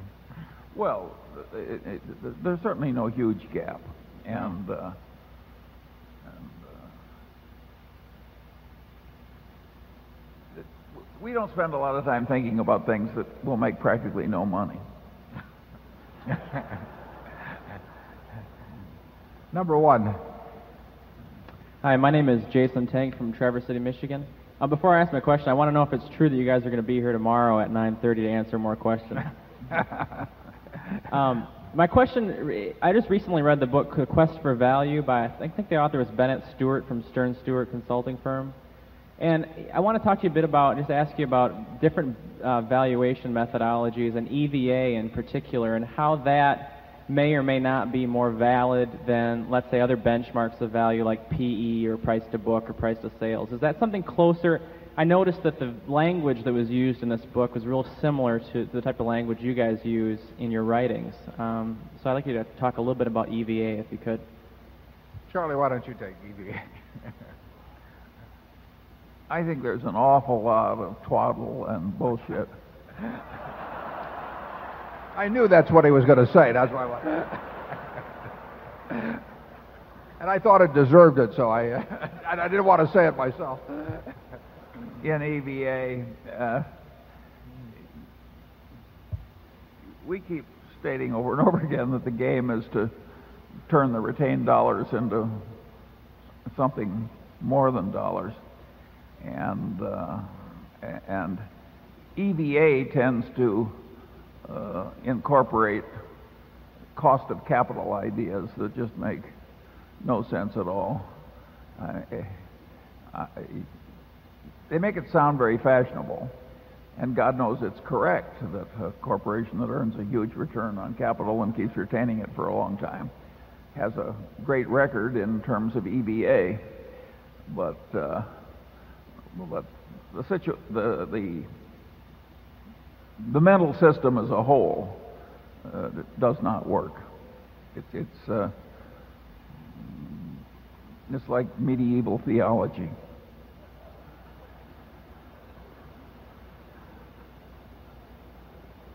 I like that second term better than the earlier one. Number two. Good afternoon. My, um, excuse me. My name is Stuart Hartman from Sioux City, Iowa. First, I'd like to thank you both for uh, allowing a couple of Berkshire employees to migrate north to Sioux City. I work with Corey Wren and Mark Sisley, and they're both great guys. You did a terrific job training them. Mr. Buffett, you've known Bill Gates for several years and probably spent more time with him than any of us in this room. Would you That- feel that isn't the case if Jeff Raikes is here. I don't. Is Jeff here?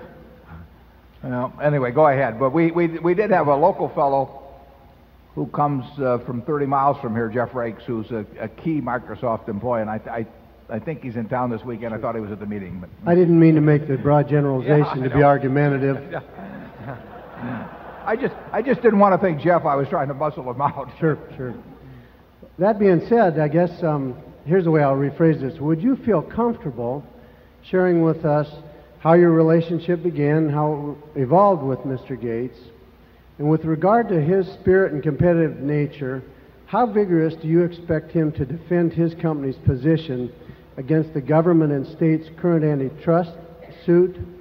And then for both of you, Mr. Munger included, what, in your opinion, are the odds that the government and the states will prevail and split his company into pieces?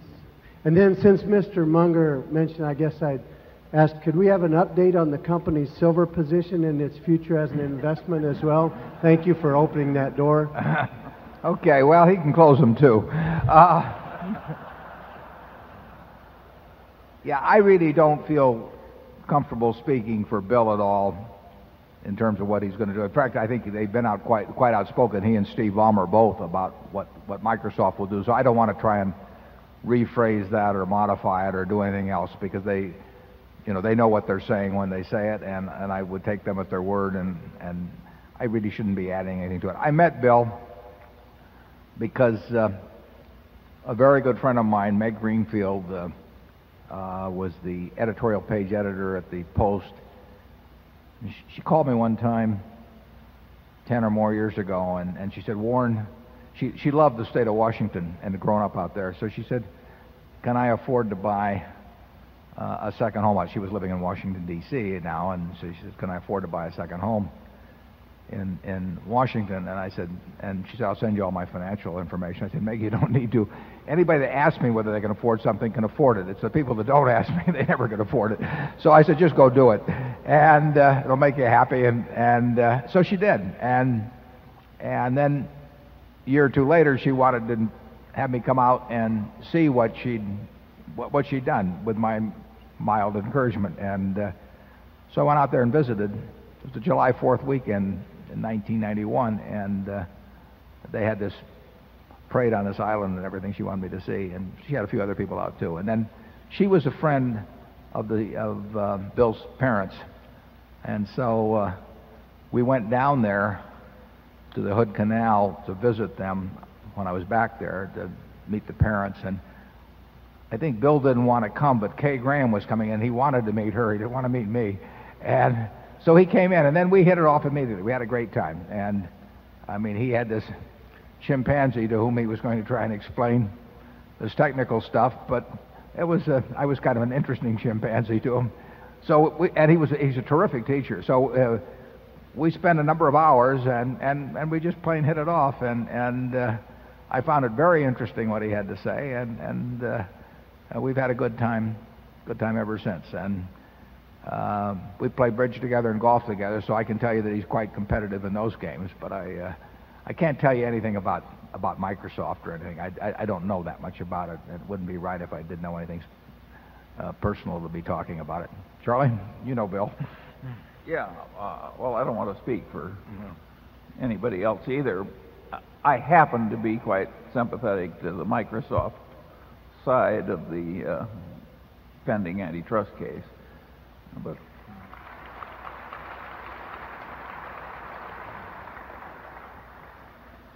and regarding silver, all I can say is uh, so far it's been a dull ride.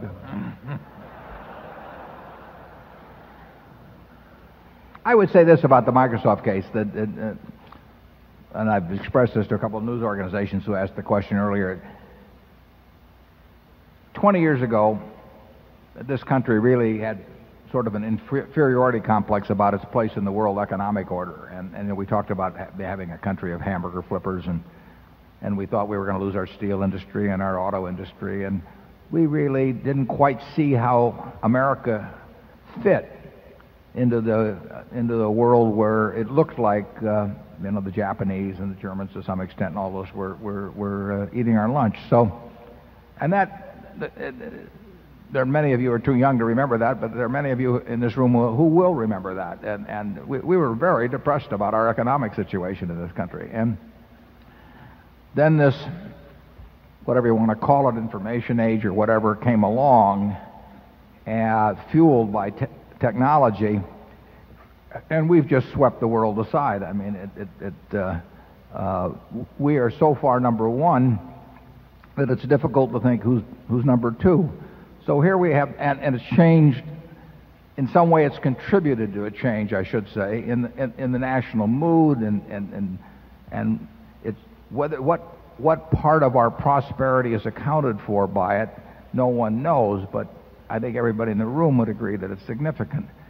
And that age is going to get, and that development is going to get more and more important in the years to come. It's, it's going to be fueling much of what happens in the world.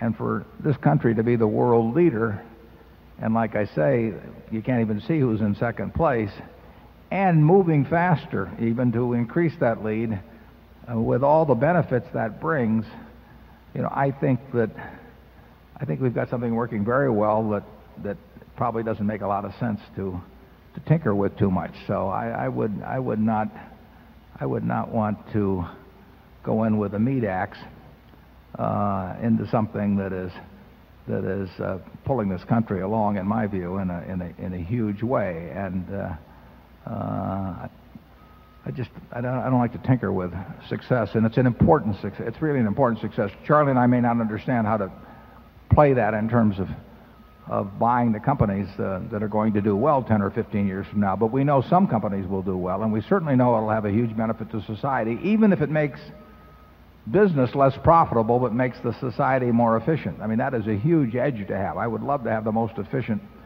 industry in the world in this in this country, even though it might pull down returns on capital against the less efficient system. So we, uh, I think neither one of us would be inclined to go in there and, and, and mess around with something that's working. Uh, not, I ahead. think the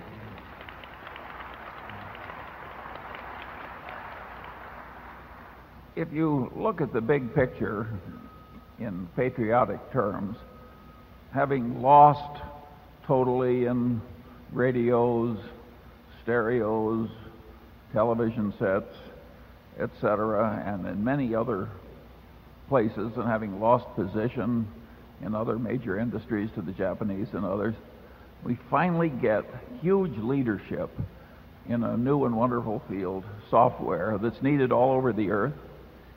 And somebody who's drawing a salary from the United States government gets the bright idea that it should dr- dramatically weaken the one place where we're winning big. Yeah. Hmm. Yeah. Yeah.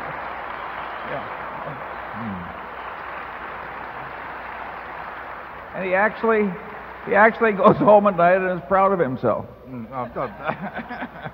okay, number three. Good afternoon. Uh, Joe Levinson from New York.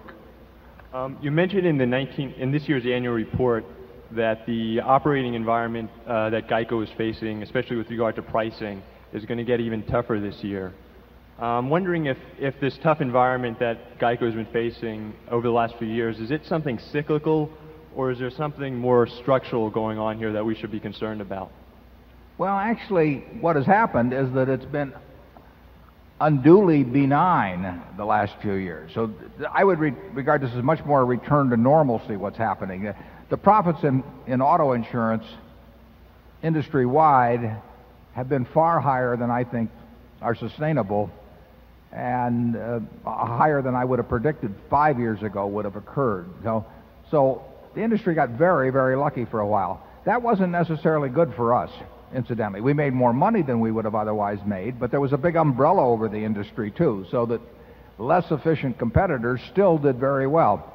We do not, we, we do not find the environment which is going to be lower profits, we do not find that undesirable at all. I mean, we, we, we, uh, we do not like having a huge umbrella over an industry. Uh, we want the most efficient to be the ones that that uh, do well, and the less efficient ones have plenty of problems. So we are not unhappy about the fact that margins in in the auto insurance uh, business are going down. We think they should go down. We will, as long as we feel that we are adding policyholders at a cost that's less than their net value to us over time, we will continue to do it, and we'll love to do it. But we won't be making the kind of money in the year 2000 that we made in 1999, which was not as good as 1998. But that doesn't that's as far as we're concerned, that's fine because uh, we will be the low-cost producer over time, or will I mean, that is our goal, and I think we've got a lot of things going in our direction to enable us to do that. The low-cost producer in a huge industry uh, is going to do very well over time, and then the question is just is it costs money to sign up people and bring them into our fold, then we have to keep them in our fold, and that and we lose some every year. It's an hourglass problem to a degree, but that's all part of the equation. And the Geico equation is fundamentally good. It's not as good as it was a couple of years ago, just in terms of overall profitability, because there isn't this big umbrella over the whole industry. But that umbrella was going to go away, and and and it doesn't hurt us to have it go away at all. Uh, the second thing is that we are, as I pointed out in the report, it is costing us more to develop inquiries than did a couple of years ago. We knew that would be the case. It's going to cost more three years from now than it costs now. So we believe in pouring it on, and we think that we can attract business at a lower cost and then run it at a lower cost than most of the competition, if not all.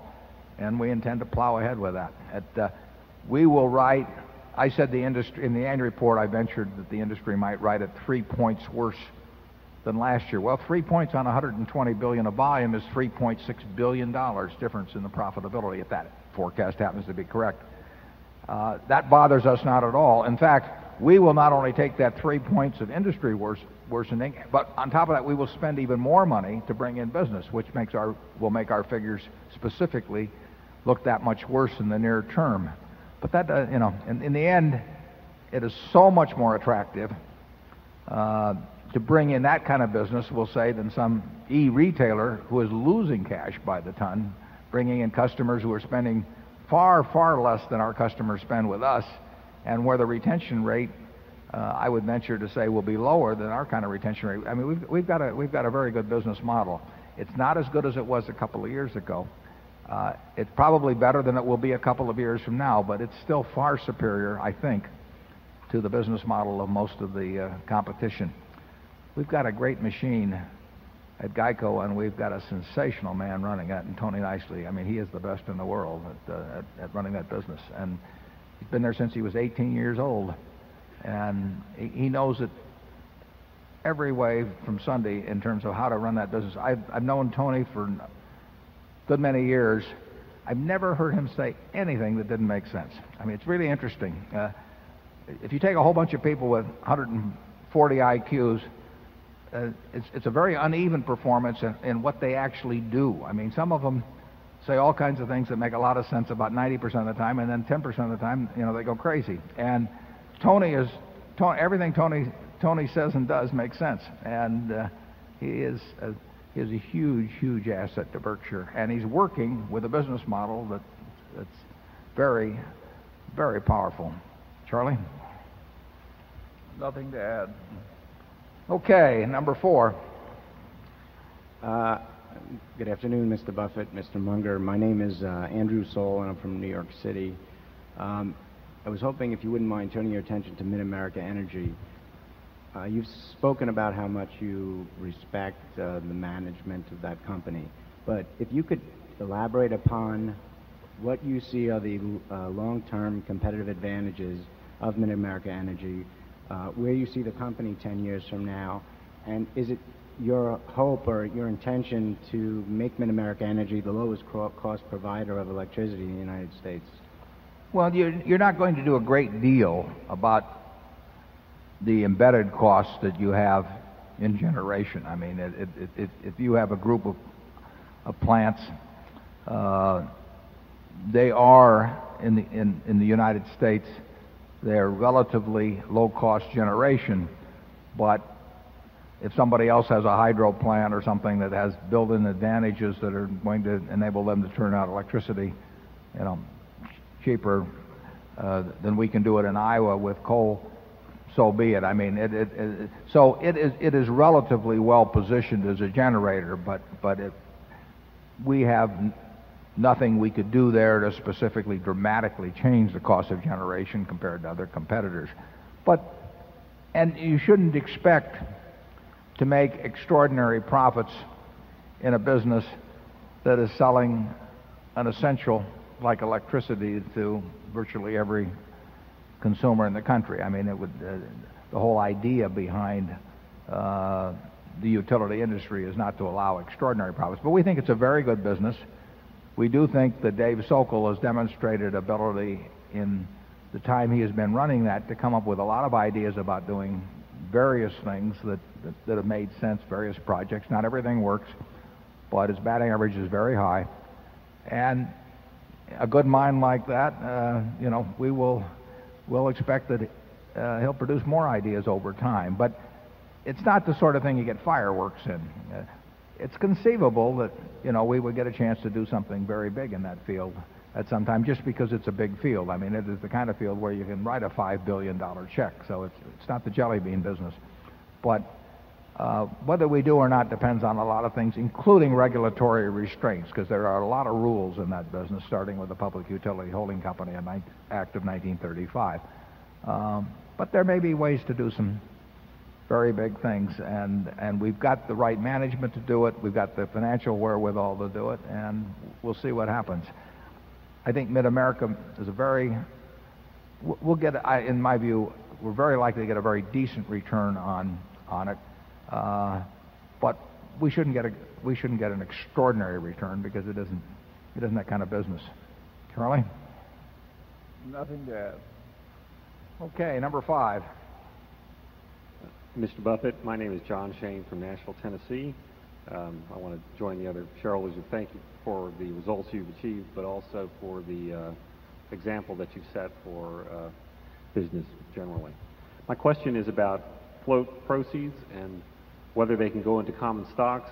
You've been asked that question before in prior years. Once I asked you something on that, and I think at least one other shareholder has. But I'm wondering if you might go into a little more detail. Uh, if I've understood you in the past, you've said yes, you can. The float's available to go into common stocks.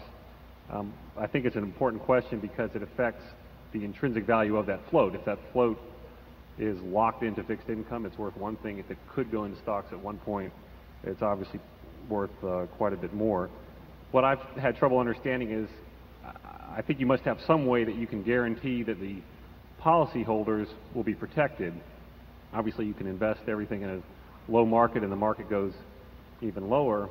Um, is it simply the size of the capital you've got that you think that'd be extraordinarily unlikely, or do you use future insurance uh, revenues, premium in, premium revenues to pay off claims? Um, would you borrow to, to pay off claims? Um, if you could give some detail on that, maybe we could get Sure. some comfort as to how you're thinking about that. Yeah, w- the, the float in no way is, is limited to fixed income securities. The float is really available for anything that we feel isn't the most intelligent at any given time.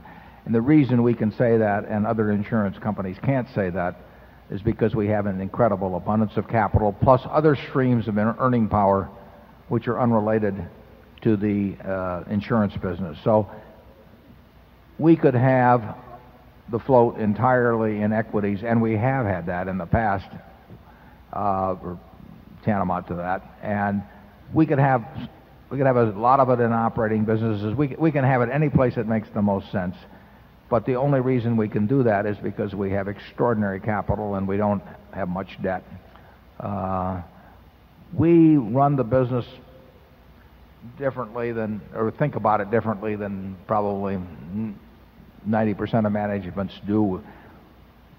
We look at the assets on a consolidated basis with a few little exceptions. We look at the asset and the liability side uh, completely absent any linkage for specific assets and liabilities. So our job at Berkshire is to get the liabilities as cheaply as possible.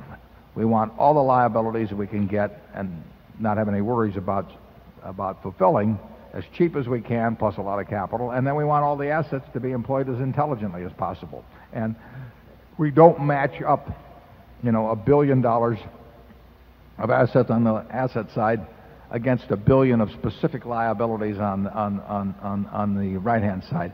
There's a one or two exceptions to that, but that's uh, where we're required to. But that's the basic approach.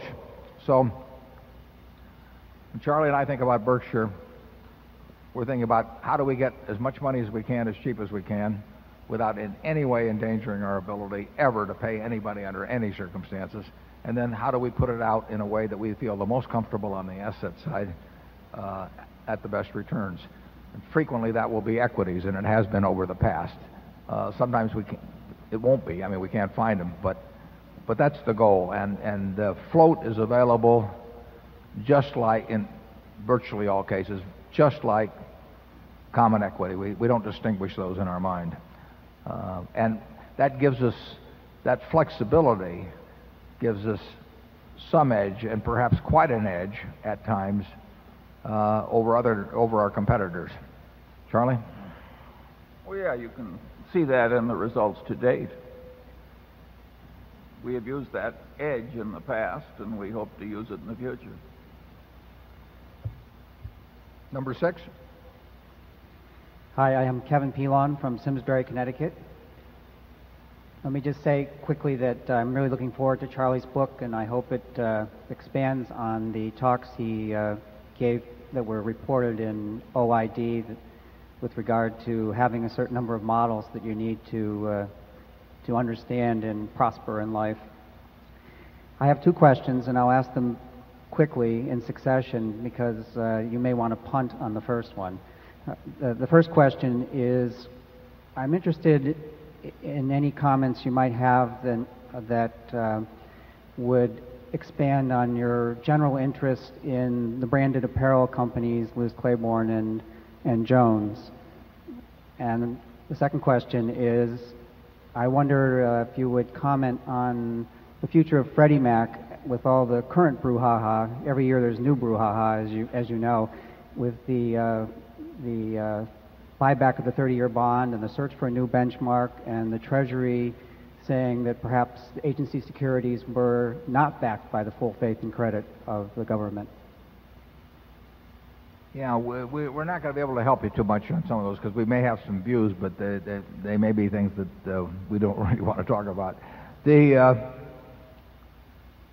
the Liz Claiborne and the Jones Apparel investments you're talking about, the Jones Apparel is a decision that was made by Lou Simpson at Geico. Lou runs a separate portfolio of equities uh, for Berkshire. He runs, I mean, they're held in Geico, but obviously they're for uh, the account of Berkshire.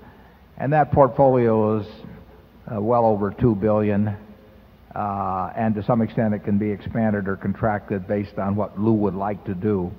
Uh, and he runs that 100% on his own, and he's compensated based on how that portfolio does. Uh, he makes decisions, buying and selling, without talking to me at all, which is the way we like it. Uh, sometimes there's an overlap in our decisions, uh, but when I, for, for example, when I first found out about Jones Apparel, I'd, I'd never read an annual report of the company. I didn't know what they did or anything. And but that's you know that's Lou's baby, and he's very good at managing money, and he's a fellow that has 100% of my trust. Um, so I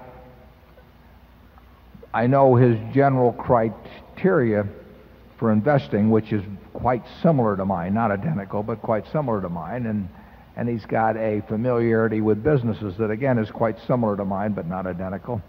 And he runs a, a good portfolio, and it makes life a little easier for me not to have that two and a fraction billion that added to all the rest that I'm having trouble investing. Uh, Liz Claiborne came about a little differently. I got a call one weekend actually on, on, on purchasing a large block that someone was going to sell. And uh, uh, we bought that uh, on a Monday morning in London. I, remember that it, it, was never reported on any exchange. I am not quite sure even how it happened.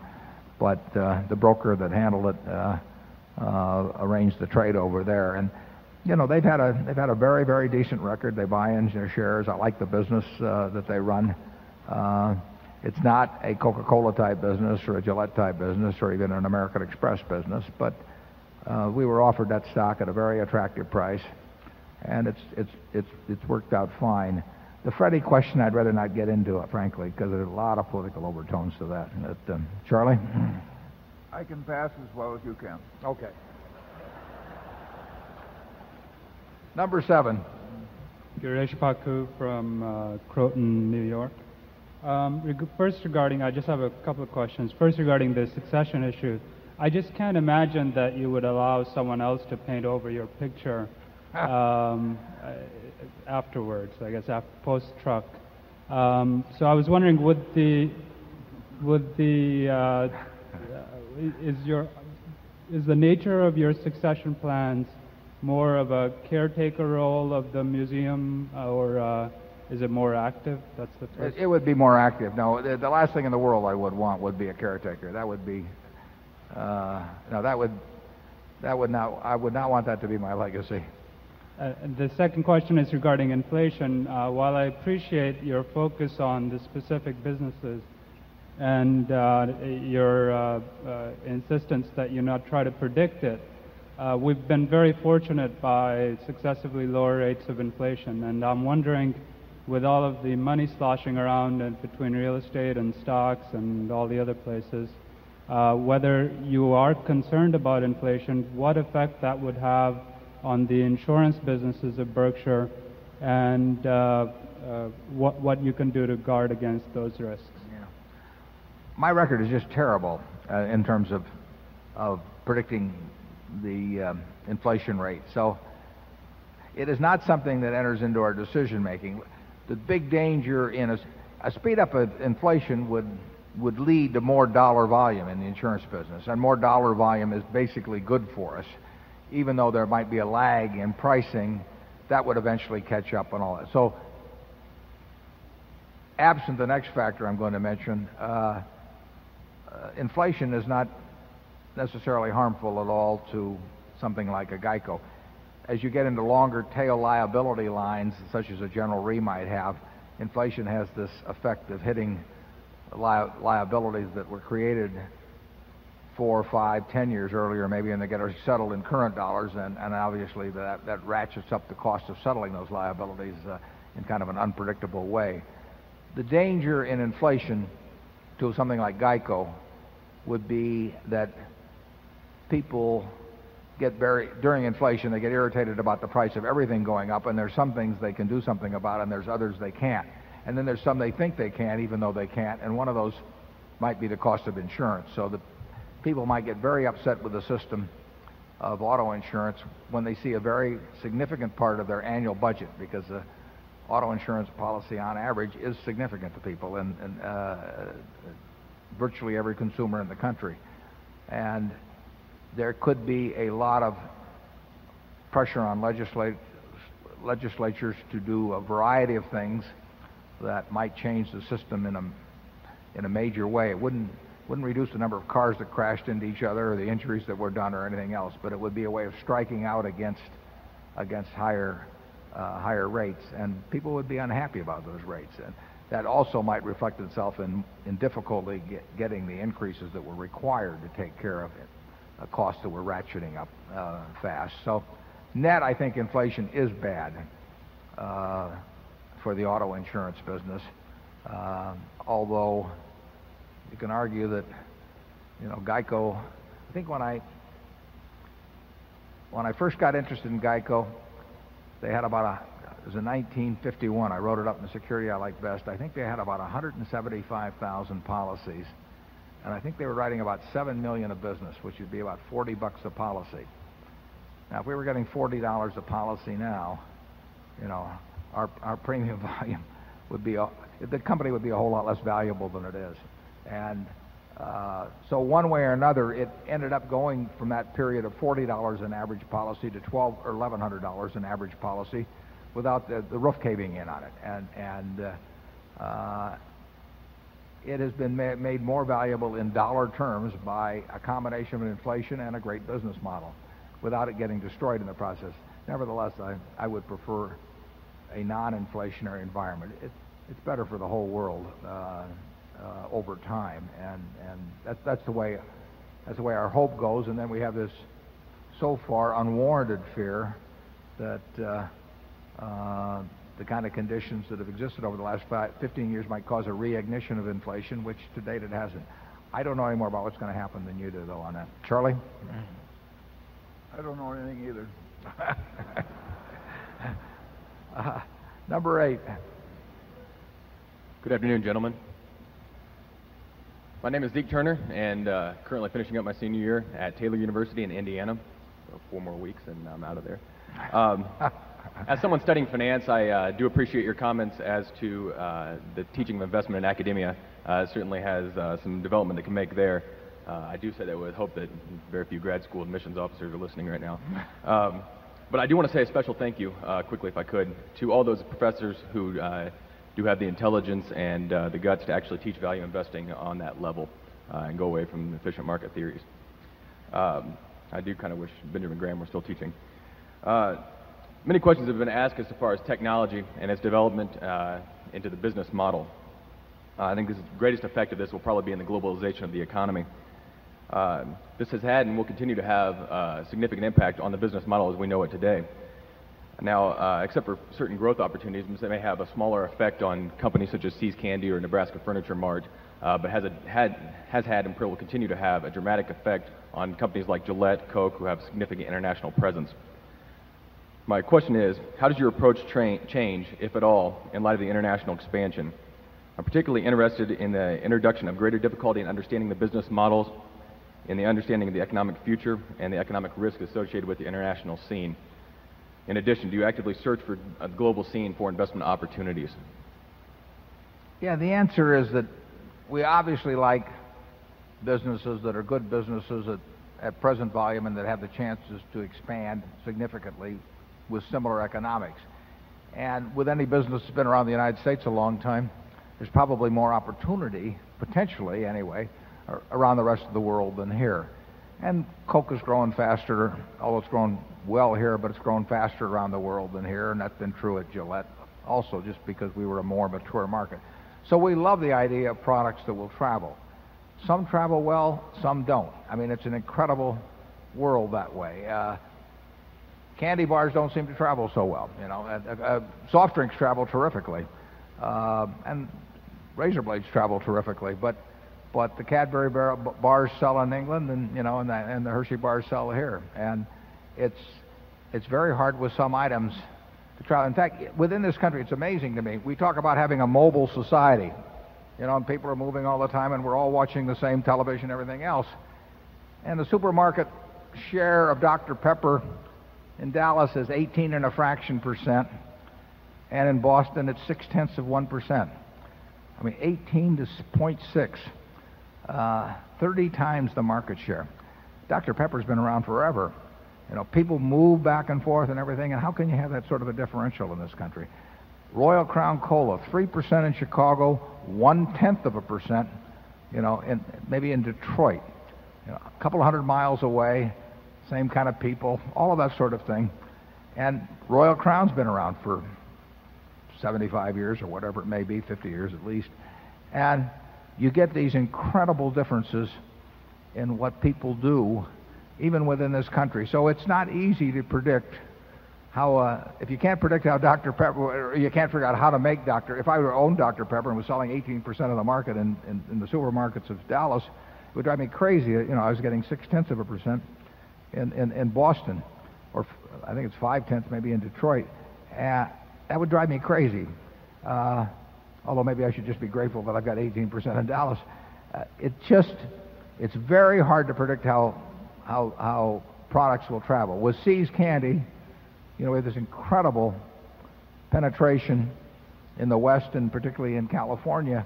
We know it's the best candy. Now, boxed chocolates just do not sell big in, the, in this country. The, the, annual consumption is low, but it still seems that if we can make a, a, a lot of money in California, we ought to be able to make some money in New York or Pennsylvania, but we haven't figured out how to do it, and we've tried a lot of things. So the answer is we're always interested in geographical expansion, whether it's even in the United States or going beyond that into other countries. It's not as easy as it looks, uh, but when the chance to do it comes, you know, then you ought to just pound and pound and pound. And and we um, we occasionally have bought stocks in other countries. I wrote a fellow the other day that I read about in Germany uh, about his business. I've never met him or anything else, but it sounded like he had a pretty good business and sounded like he might be my type of guy. So I just wrote him a letter.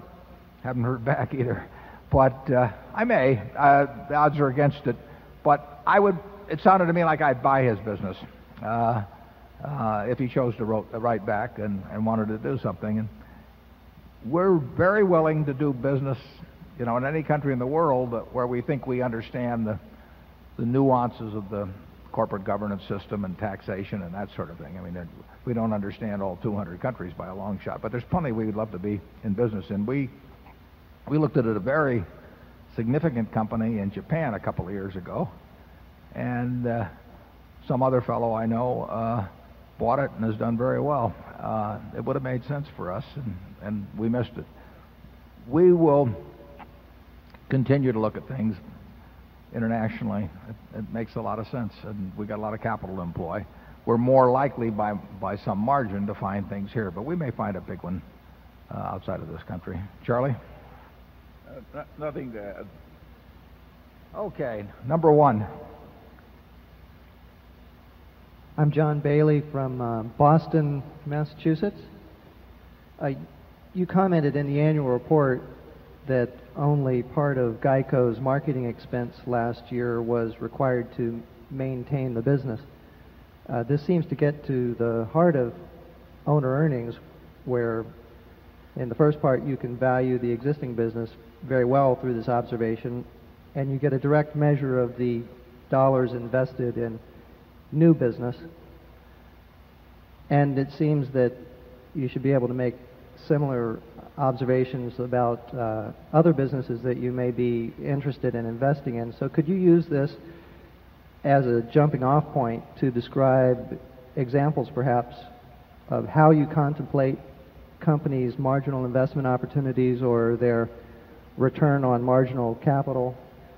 And how much weight do you give to the value of the existing business in your investment decisions or the value of the, uh, so to speak, in force book?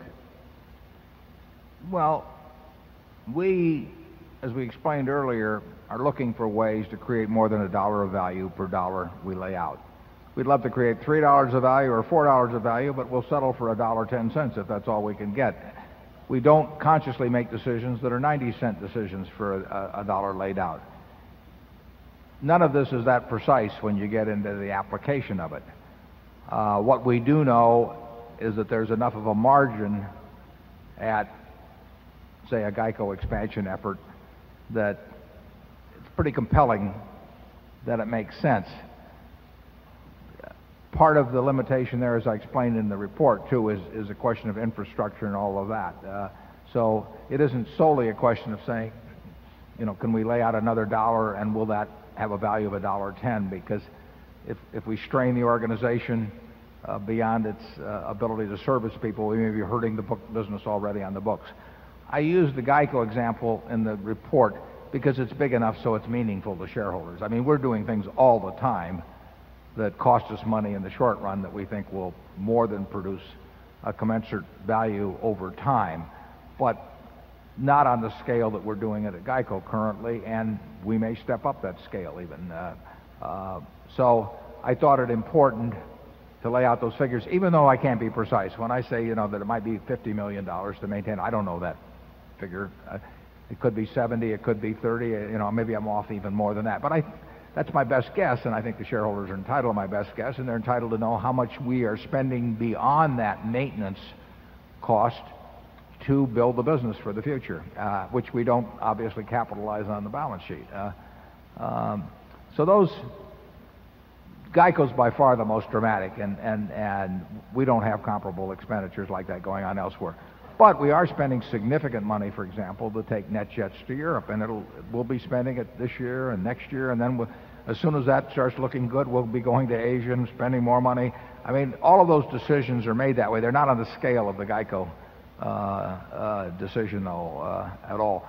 We want to give you the information in the report that, related to the size of the enterprise, would be material to Charlie or me if we were reading the report and not involved in the business in trying to figure out what our investment was all about. That's the goal and, and, and, what we write.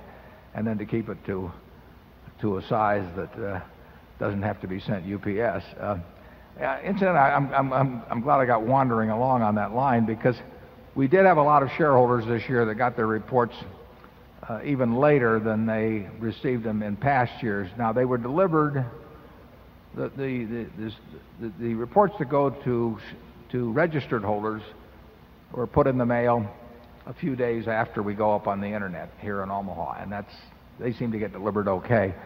Uh, street name holders, which are 10 times uh, in number what the re- registered holders are, so we're really talking about 9 out of 10 shareholders, get their reports from a, a firm in New Jersey that is designated by their broker to take the reports from us and remail them. We pay those people a fair amount of money to do that.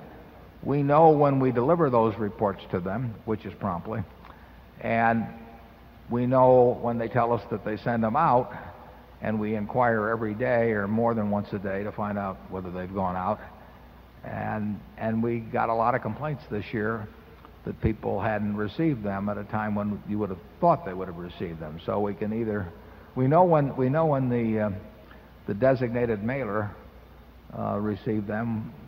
We don't know for sure when they got them out, and we don't know for sure what happens at the post office. But but we were the mailing went out about the same as in previous years, but the receipt apparently was somewhat later, and all we can say is that we apologize, but we don't have any better system. The people that have them in their own name uh, will always get them dropped in the mail a couple of days after the report appears on the internet. Uh, we can assure you of that. We can't assure you of when the street name holders uh, will get their get their reports because uh, that is a mailing that we we don't handle and no other companies handle them. To my knowledge, there's a, there is a firm that seems to do about 95% of that and is designated by the, the specific broker uh, with whom you have your shares. Charlie, you got anything to add? Okay, number two. Uh, hi, Mr. Buffett and Mr. Munger. My name is Will Obendorf. I'm from San Francisco, California, and I'm 11 years old. I have been a shar- shareholder for six years at Berkshire Hathaway. My questions are what are Geico's sustainable competitive advantages? And my other one is what are the implications of the internet on pricing for the auto insurance industry? Well, we- we- we're going to get your name and send it to Human Relations or whatever they call those departments. We want to hire you. Uh, the sustainable competitive advantage at Geico is to be the low cost producer providing very good service. And there will be a number of companies that provide good service. So that, that does not distinguish us from a great many competitors. Having the low cost uh, is crucial. There are companies that specialize in given groups of share of policyholders, but smaller groups, uh, such as USAA, that have very good costs. So they are very, very competitive with us in their chosen area. Uh, there's another company in Los Angeles that geographically, called 21st Century Insurance, that has costs like ours. And so they are extremely competitive within that geographic area. I don't think anybody is any better than us who operates nationwide. We don't operate in, in Massachusetts or New Jersey, but in the other 40 state states, we will have a quote for about anyone. So, in terms of a broad based insurance, auto insurance competitor, our competitive advantage has to be low cost over time. Now, we also have to be as good at distinguishing among the risks posed by different kinds of drivers as other people. In other words, we have to be able to select people who are going to be better than average drivers, and we have to be able to understand who was likely to be a poorer than average driver. But, and the ability to do that, to distinguish those people, would be a competitive advantage. I think that many companies tend to be fairly equal on that point. So it's really at this cost level. And we, we care very much about costs the same way that Charlie mentioned a company called Costco does, you know, in terms of retailing. They, they figure their expense ratios out to hundredths of a percent, and, and, and that, that is important. So that is, that is the competitive advantage. Now, when you get, and we have to sustain and widen that if possible. The question of the internet, uh, it's going to be very important. It already is important to Geico. It will be more and more important. It will be important to the insurance industry. Because when you have the internet, you have a situation where somebody thinking about insuring a car can click to one place, find out what that rate will be. They can click to someplace else and find out what that rate will be. So, in effect, they can shop all around without going from place to place to place and driving all over town or calling lots of agents. They can just do it right there in their in their in their in their den, and that makes it very important again that we be the low cost company.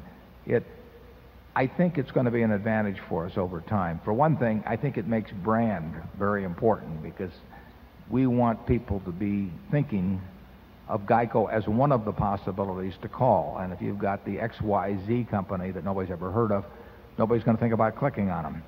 And Geico's brand is is becoming extremely familiar to people throughout the country, and we're spending a lot of money to make it even more familiar. So You've asked two very good questions, and I, I think we're in pretty good shape on both of them. Thank you. Charlie? Number three. Good afternoon, Mr. Berkshire, Mr. Hathaway. Uh, my name is Anthony Priest. I'm from Washington, D.C. Uh, a couple months ago, I saw an ad in the Wall Street Journal where it said Berkshire Hathaway wants to see real estate finance opportunities in excess of $100 million. I was curious about your thoughts in this area, real estate field, some of your goals, if you can talk about any of the deals you may have made, and if Donald Trump has given you a call yet. I don't think Donald Trump will give us a call. uh, we have got about, um, what, three deals uh, that we've put on in the last couple of years in real estate, and they are in this $100 million and up category. And, and we're willing to put billions and billions of dollars in if we can find the right uh, sort of uh, opportunities, or nothing may happen depending on uh, depending on the market. We don't we don't have most a lot of places have a mortgage department or they have a real estate department and they sort of have a budget and they put money out based on using up the budget and they have a whole bunch of people that don't have a job unless they do that. We, that's not the way we operate at Berkshire. We're willing, if the deals are right, you know, we'll, we'll do many billions. If the deals aren't right, we don't have anybody whose job is dependent on keeping busy in a field like that. So we look at the deals when they come in. Mike Goldberg is in charge of that operation, and we kick things around. He's in the office right next to mine, so if he hears about a deal, you know, we'll discuss it for three minutes, and we'll sort of know whether it passes the first threshold, and then we'll go on to the second and the third. But we don't waste a lot of time on things, and we don't care whether we make another deal or not. We'd like to if the terms are right. Um, and that ad produced some inquiries, not from Donald Trump, uh, and you know, one or there's one or two, a couple of them are alive at the present time, and we'll see whether they work out. Real estate deals, by their nature, take longer to to um, put to bed than the kind of thing we normally do. In fact, I can buy a business faster than we can make a real estate deal usually. Uh, that's just the way they work. Um, but we could end up with, a, I mean, we're very happy with the three deals that we've got. Uh, they're, they're good uses of money, and I hope we find a lot more, but, but if we don't, I won't, uh, won't, I won't be upset. Uh, Charlie, do you have anything to add? Charlie's our real estate expert. Huh? Hardly.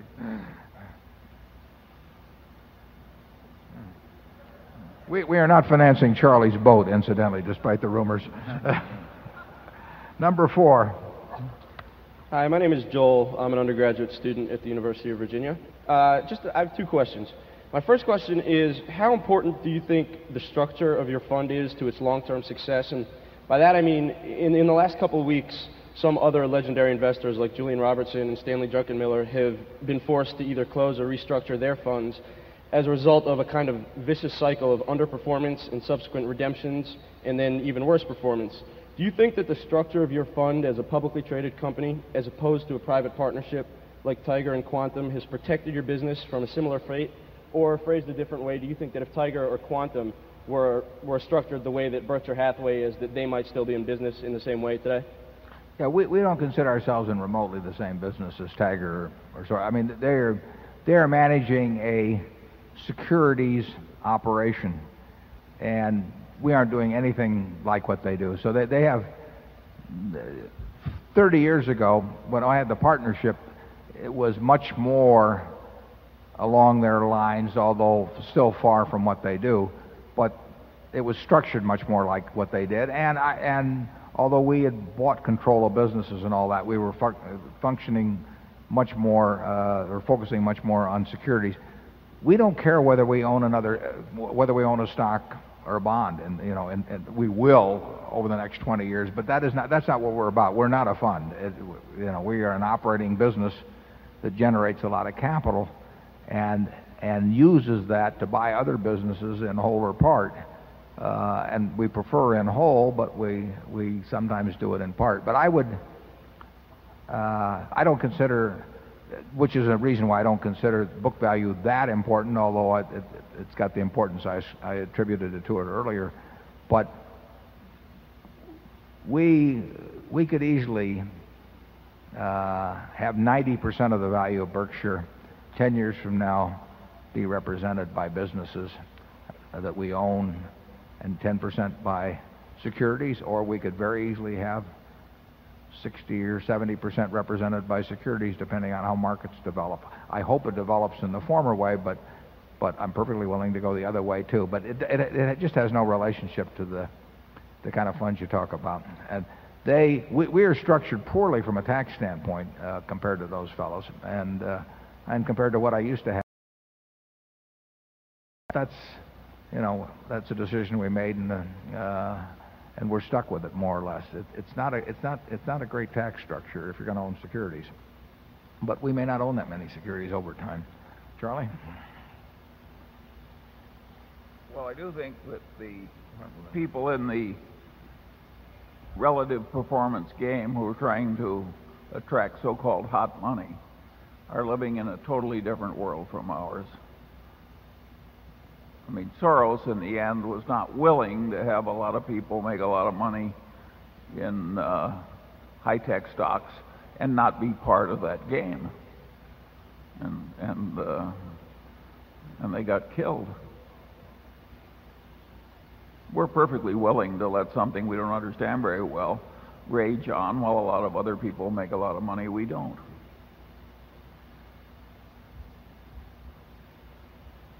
Yeah, we, well, we, it, it's just not a securities operation that we have. It, it, it, we own a lot of securities um, at present, and we'll probably own a lot five or ten years from now. But it's not, it's not, it's not what Berkshire is necessarily about. Um, ideally, you know, I would love it if we could move all the money in securities into businesses that we liked. Um, but that's got, that isn't going to happen in all probability. It's just it's too tough because we can't find multi-billion dollar businesses uh, to buy right and left. We find a few, but they tend to be small. Uh, number five. My name is Paul Tomasic from Chicago. My question is about intellectual honesty and your incredible ability of rising intellectual, intellectual honesty in organizations. In particular, you look at General Re, a, a large, well-managed, publicly traded firm. And if you think about it, if you raise the intellectual honesty in an organization like that, initially you're going to have an aberration, as you called it. In particular, Berkshire Hathaway was the first company to write down the UNA, what is it, Unicover, write down, whereas Aon pushed it on into the year 2000. Can you comment give us some hints on how you raise the intellectual honesty in an organization? And somebody whispered in my ear they wanted to know Charlie's reading list. I guess they finished Guns, Germs, and Steel. Thank you. We, don't, we really don't want to buy into any organization that we felt would be lacking that quality in the, in the, in the first place because we, we really don't believe in buying into organizations to change them. We may, you know, we may change the comp system a little or something of the sort, but I'm not going to name names, but there are a whole lot of organizations that if we bought into them, we wouldn't we wouldn't move their needle one point in, in in terms of how they operate, and we wouldn't be comfortable with how they operated. So we try to buy into organizations that we think are very much like ours at Bedrock, and uh, General Re would have recognized that Unicover loss just as quickly if we hadn't owned it as as we had. Now that was not true of some other people, but but but they didn't need any prodding from us uh, in order to realize something like that. We want people joining us who already are the type that face reality and that that, that tell us that basically tell us the truth, but tell themselves the truth, which is even more important.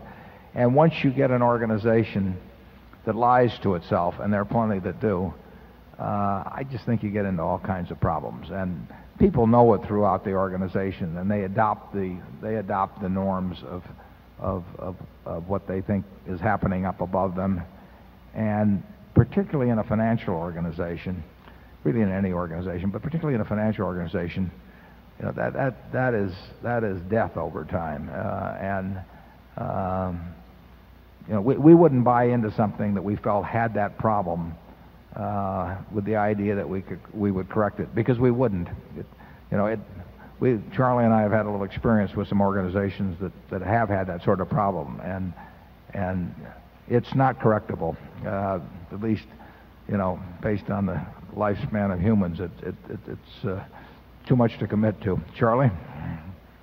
Well, I think you're totally right about General Re. Uh, uh,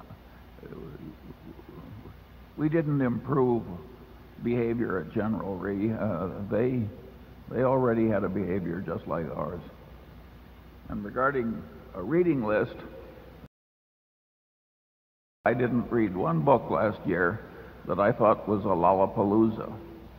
And therefore, I didn't make any recommendations to that bookstore at the airport.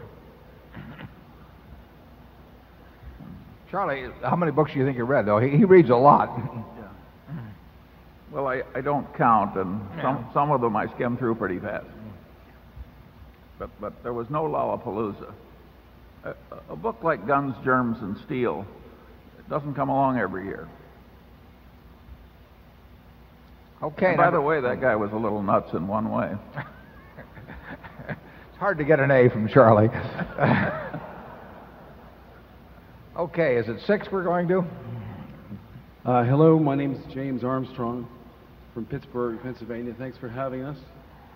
I'd like you to comment, please, on the reinsurance business and how it might look over the next 10 or 20 years. At Berkshire, we've usually bought businesses that are insulated to some degree from easy entry by new competitors and from commodity type pricing. We want businesses that possess defensible franchises, few substitutes, resistance to cyclical factors, etc. The reinsurance business carries a lot of characteristics that are the opposite of what we usually look for. There's a lot of excess capacity. We're hindered by irrational and unwise pricing decisions by competitors. For Gen Re to prove out as an investment for us, we need better underwriting, and we also need prices to harden. But in a world with great global liquidity, where capital moves very rapidly from place to place, why wouldn't the reinsurance business gradually evolve into a poor business where all excess returns are competed away, where prices never firm for very long because a new entrant arises and throws capital at the business. So I'd like to get a comment on how Gen Re can be made to work and also give us a broad view of how the reinsurance business might unfold over the next 10 or 20 years.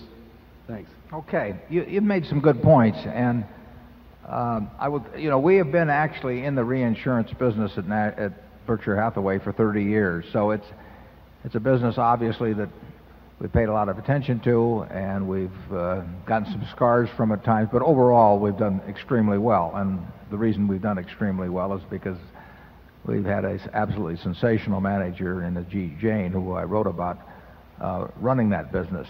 But Ajit is a good example of what somebody with brains and energy and discipline and the right temperament and some capital behind him can do in a business. It's, it's, it's not the world's most efficient business, and it never will be the world's most efficient business because it's not, it, it's not strictly actuarial. It, it, it, all excess returns will not be competed away.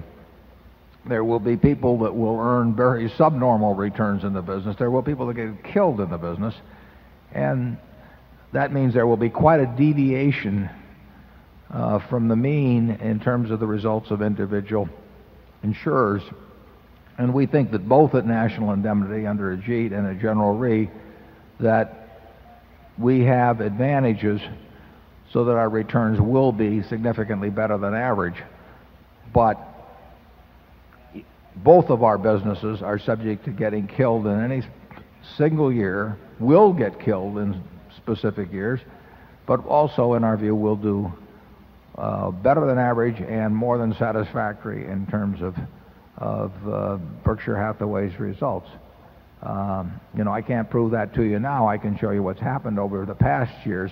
I don't think the situation in reinsurance is way different than some years back. There's, there's, there are always dumb competitors. There's always a lot of capital in the business. In the 85, 1985, 1986 period, people felt very poor. Uh, but it wasn't really a lack of financial capital. It was psychological capital that disappeared. People were just plain scared. And that was the best of times uh, to be writing business, obviously. You know, we, we like the, uh, pr- prices are somewhat better now, but there are always people that uh, that misevaluate risk, and when they misevaluate risk, you know, it's our job to let them have the business. That's easier to do with a Ajit's business at National Indemnity than it is with General Re because General Re is uh, has long-term relationships with many accounts and and and the the question of what's what you do when your competitor offers a price that's uh, a little too low doing business with for 50 years is a very tough decision to make. And so sometimes they probably do some business that that might be labeled as uh, necessarily evil. And Charlie always says that he doesn't mind an occasional transaction like that as long as you underline evil and not necessary. Uh, uh, the, the nature of people in the business usually, particularly the frontline guy who is who is calling on the account, is to underline necessary, and as owners, our our our uh, our tendency is to underline evil. Uh, Gen Re has done a terrific job over the years of balancing uh, the necessity of continuing relationships along with the discipline of making sure they get paid enough. Uh, that was not done perfectly last year, and uh, uh, the conditions were very difficult for doing it perfectly, I might add, too. Um, but I think that both at the Ajit's operation and at General Re, we, we have two businesses that will do very well in terms of what we get out of them and very well compared to their competition. Uh, and but occasionally we'll have a very bad year. I mean, we could have something happen tomorrow, you know, a, Tokyo earthquake, or uh, uh, I can I can name a bunch of them that would um, result in a very bad year, and that's what we're getting paid for. And if we if we price with discipline, our 20-year results can't be bad, uh, no matter what any one year produces. And if we don't price with discipline, we'll get killed over time. Charlie? Yeah, I don't think the reinsurance business is quite as much of a commodity business as might first appear. It's not like an execution transaction when you sell government bonds or something, where one broker is roughly just as good as another there's such a huge time lag between the time the premium is paid and the time the performance is given that that you're making a the customer is making a big prediction about the insurer's a willingness to pay what it really owes or and b its ability to pay what it really owes. I think we have a huge edge in in reputation and actuality uh, with, with reference to both those two factors. Yeah, we have a reputational advantage, and I think that in actuality, our, it's, it's even stronger than the reputational advantage. I mean, uh, I can't think of a case uh, you know, where there's been any problem with, with having Berkshire or General Re write a check very promptly for for uh, anything it owed. I mean, we've it, uh, you know, we have never been subject to people suing us and getting money later on or anything like that after fighting us out in courts. It just, it's not the nature of, it's not our, the attitude we bring toward the reinsurance transaction. And, and, and uh, we have a reputational advantage, but like I say, I don't think it's quite as wide as it should be in some cases even. And then we have a huge attitudinal advantage in that we have no need, none, to write more business or the same amount of business or even something close to the amount of business next year that we wrote this year. We there is no there are no volume goals at Berkshire Hathaway at all, and that is not true at most insurance organizations. We report the results as we as they come in and as we see them, which also I think gives us an advantage in being realistic about all aspects of our business. We have huge amounts of capital behind us so we can take large pieces of attractive business and keep them all for our own account. So we we have a lot of advantages in the business, and they will translate into something better than the rest of the world gets. I don't know how much better, and I don't know what the rest of the world will get, but it's it's it's not insignificant the the advantages we have in the business.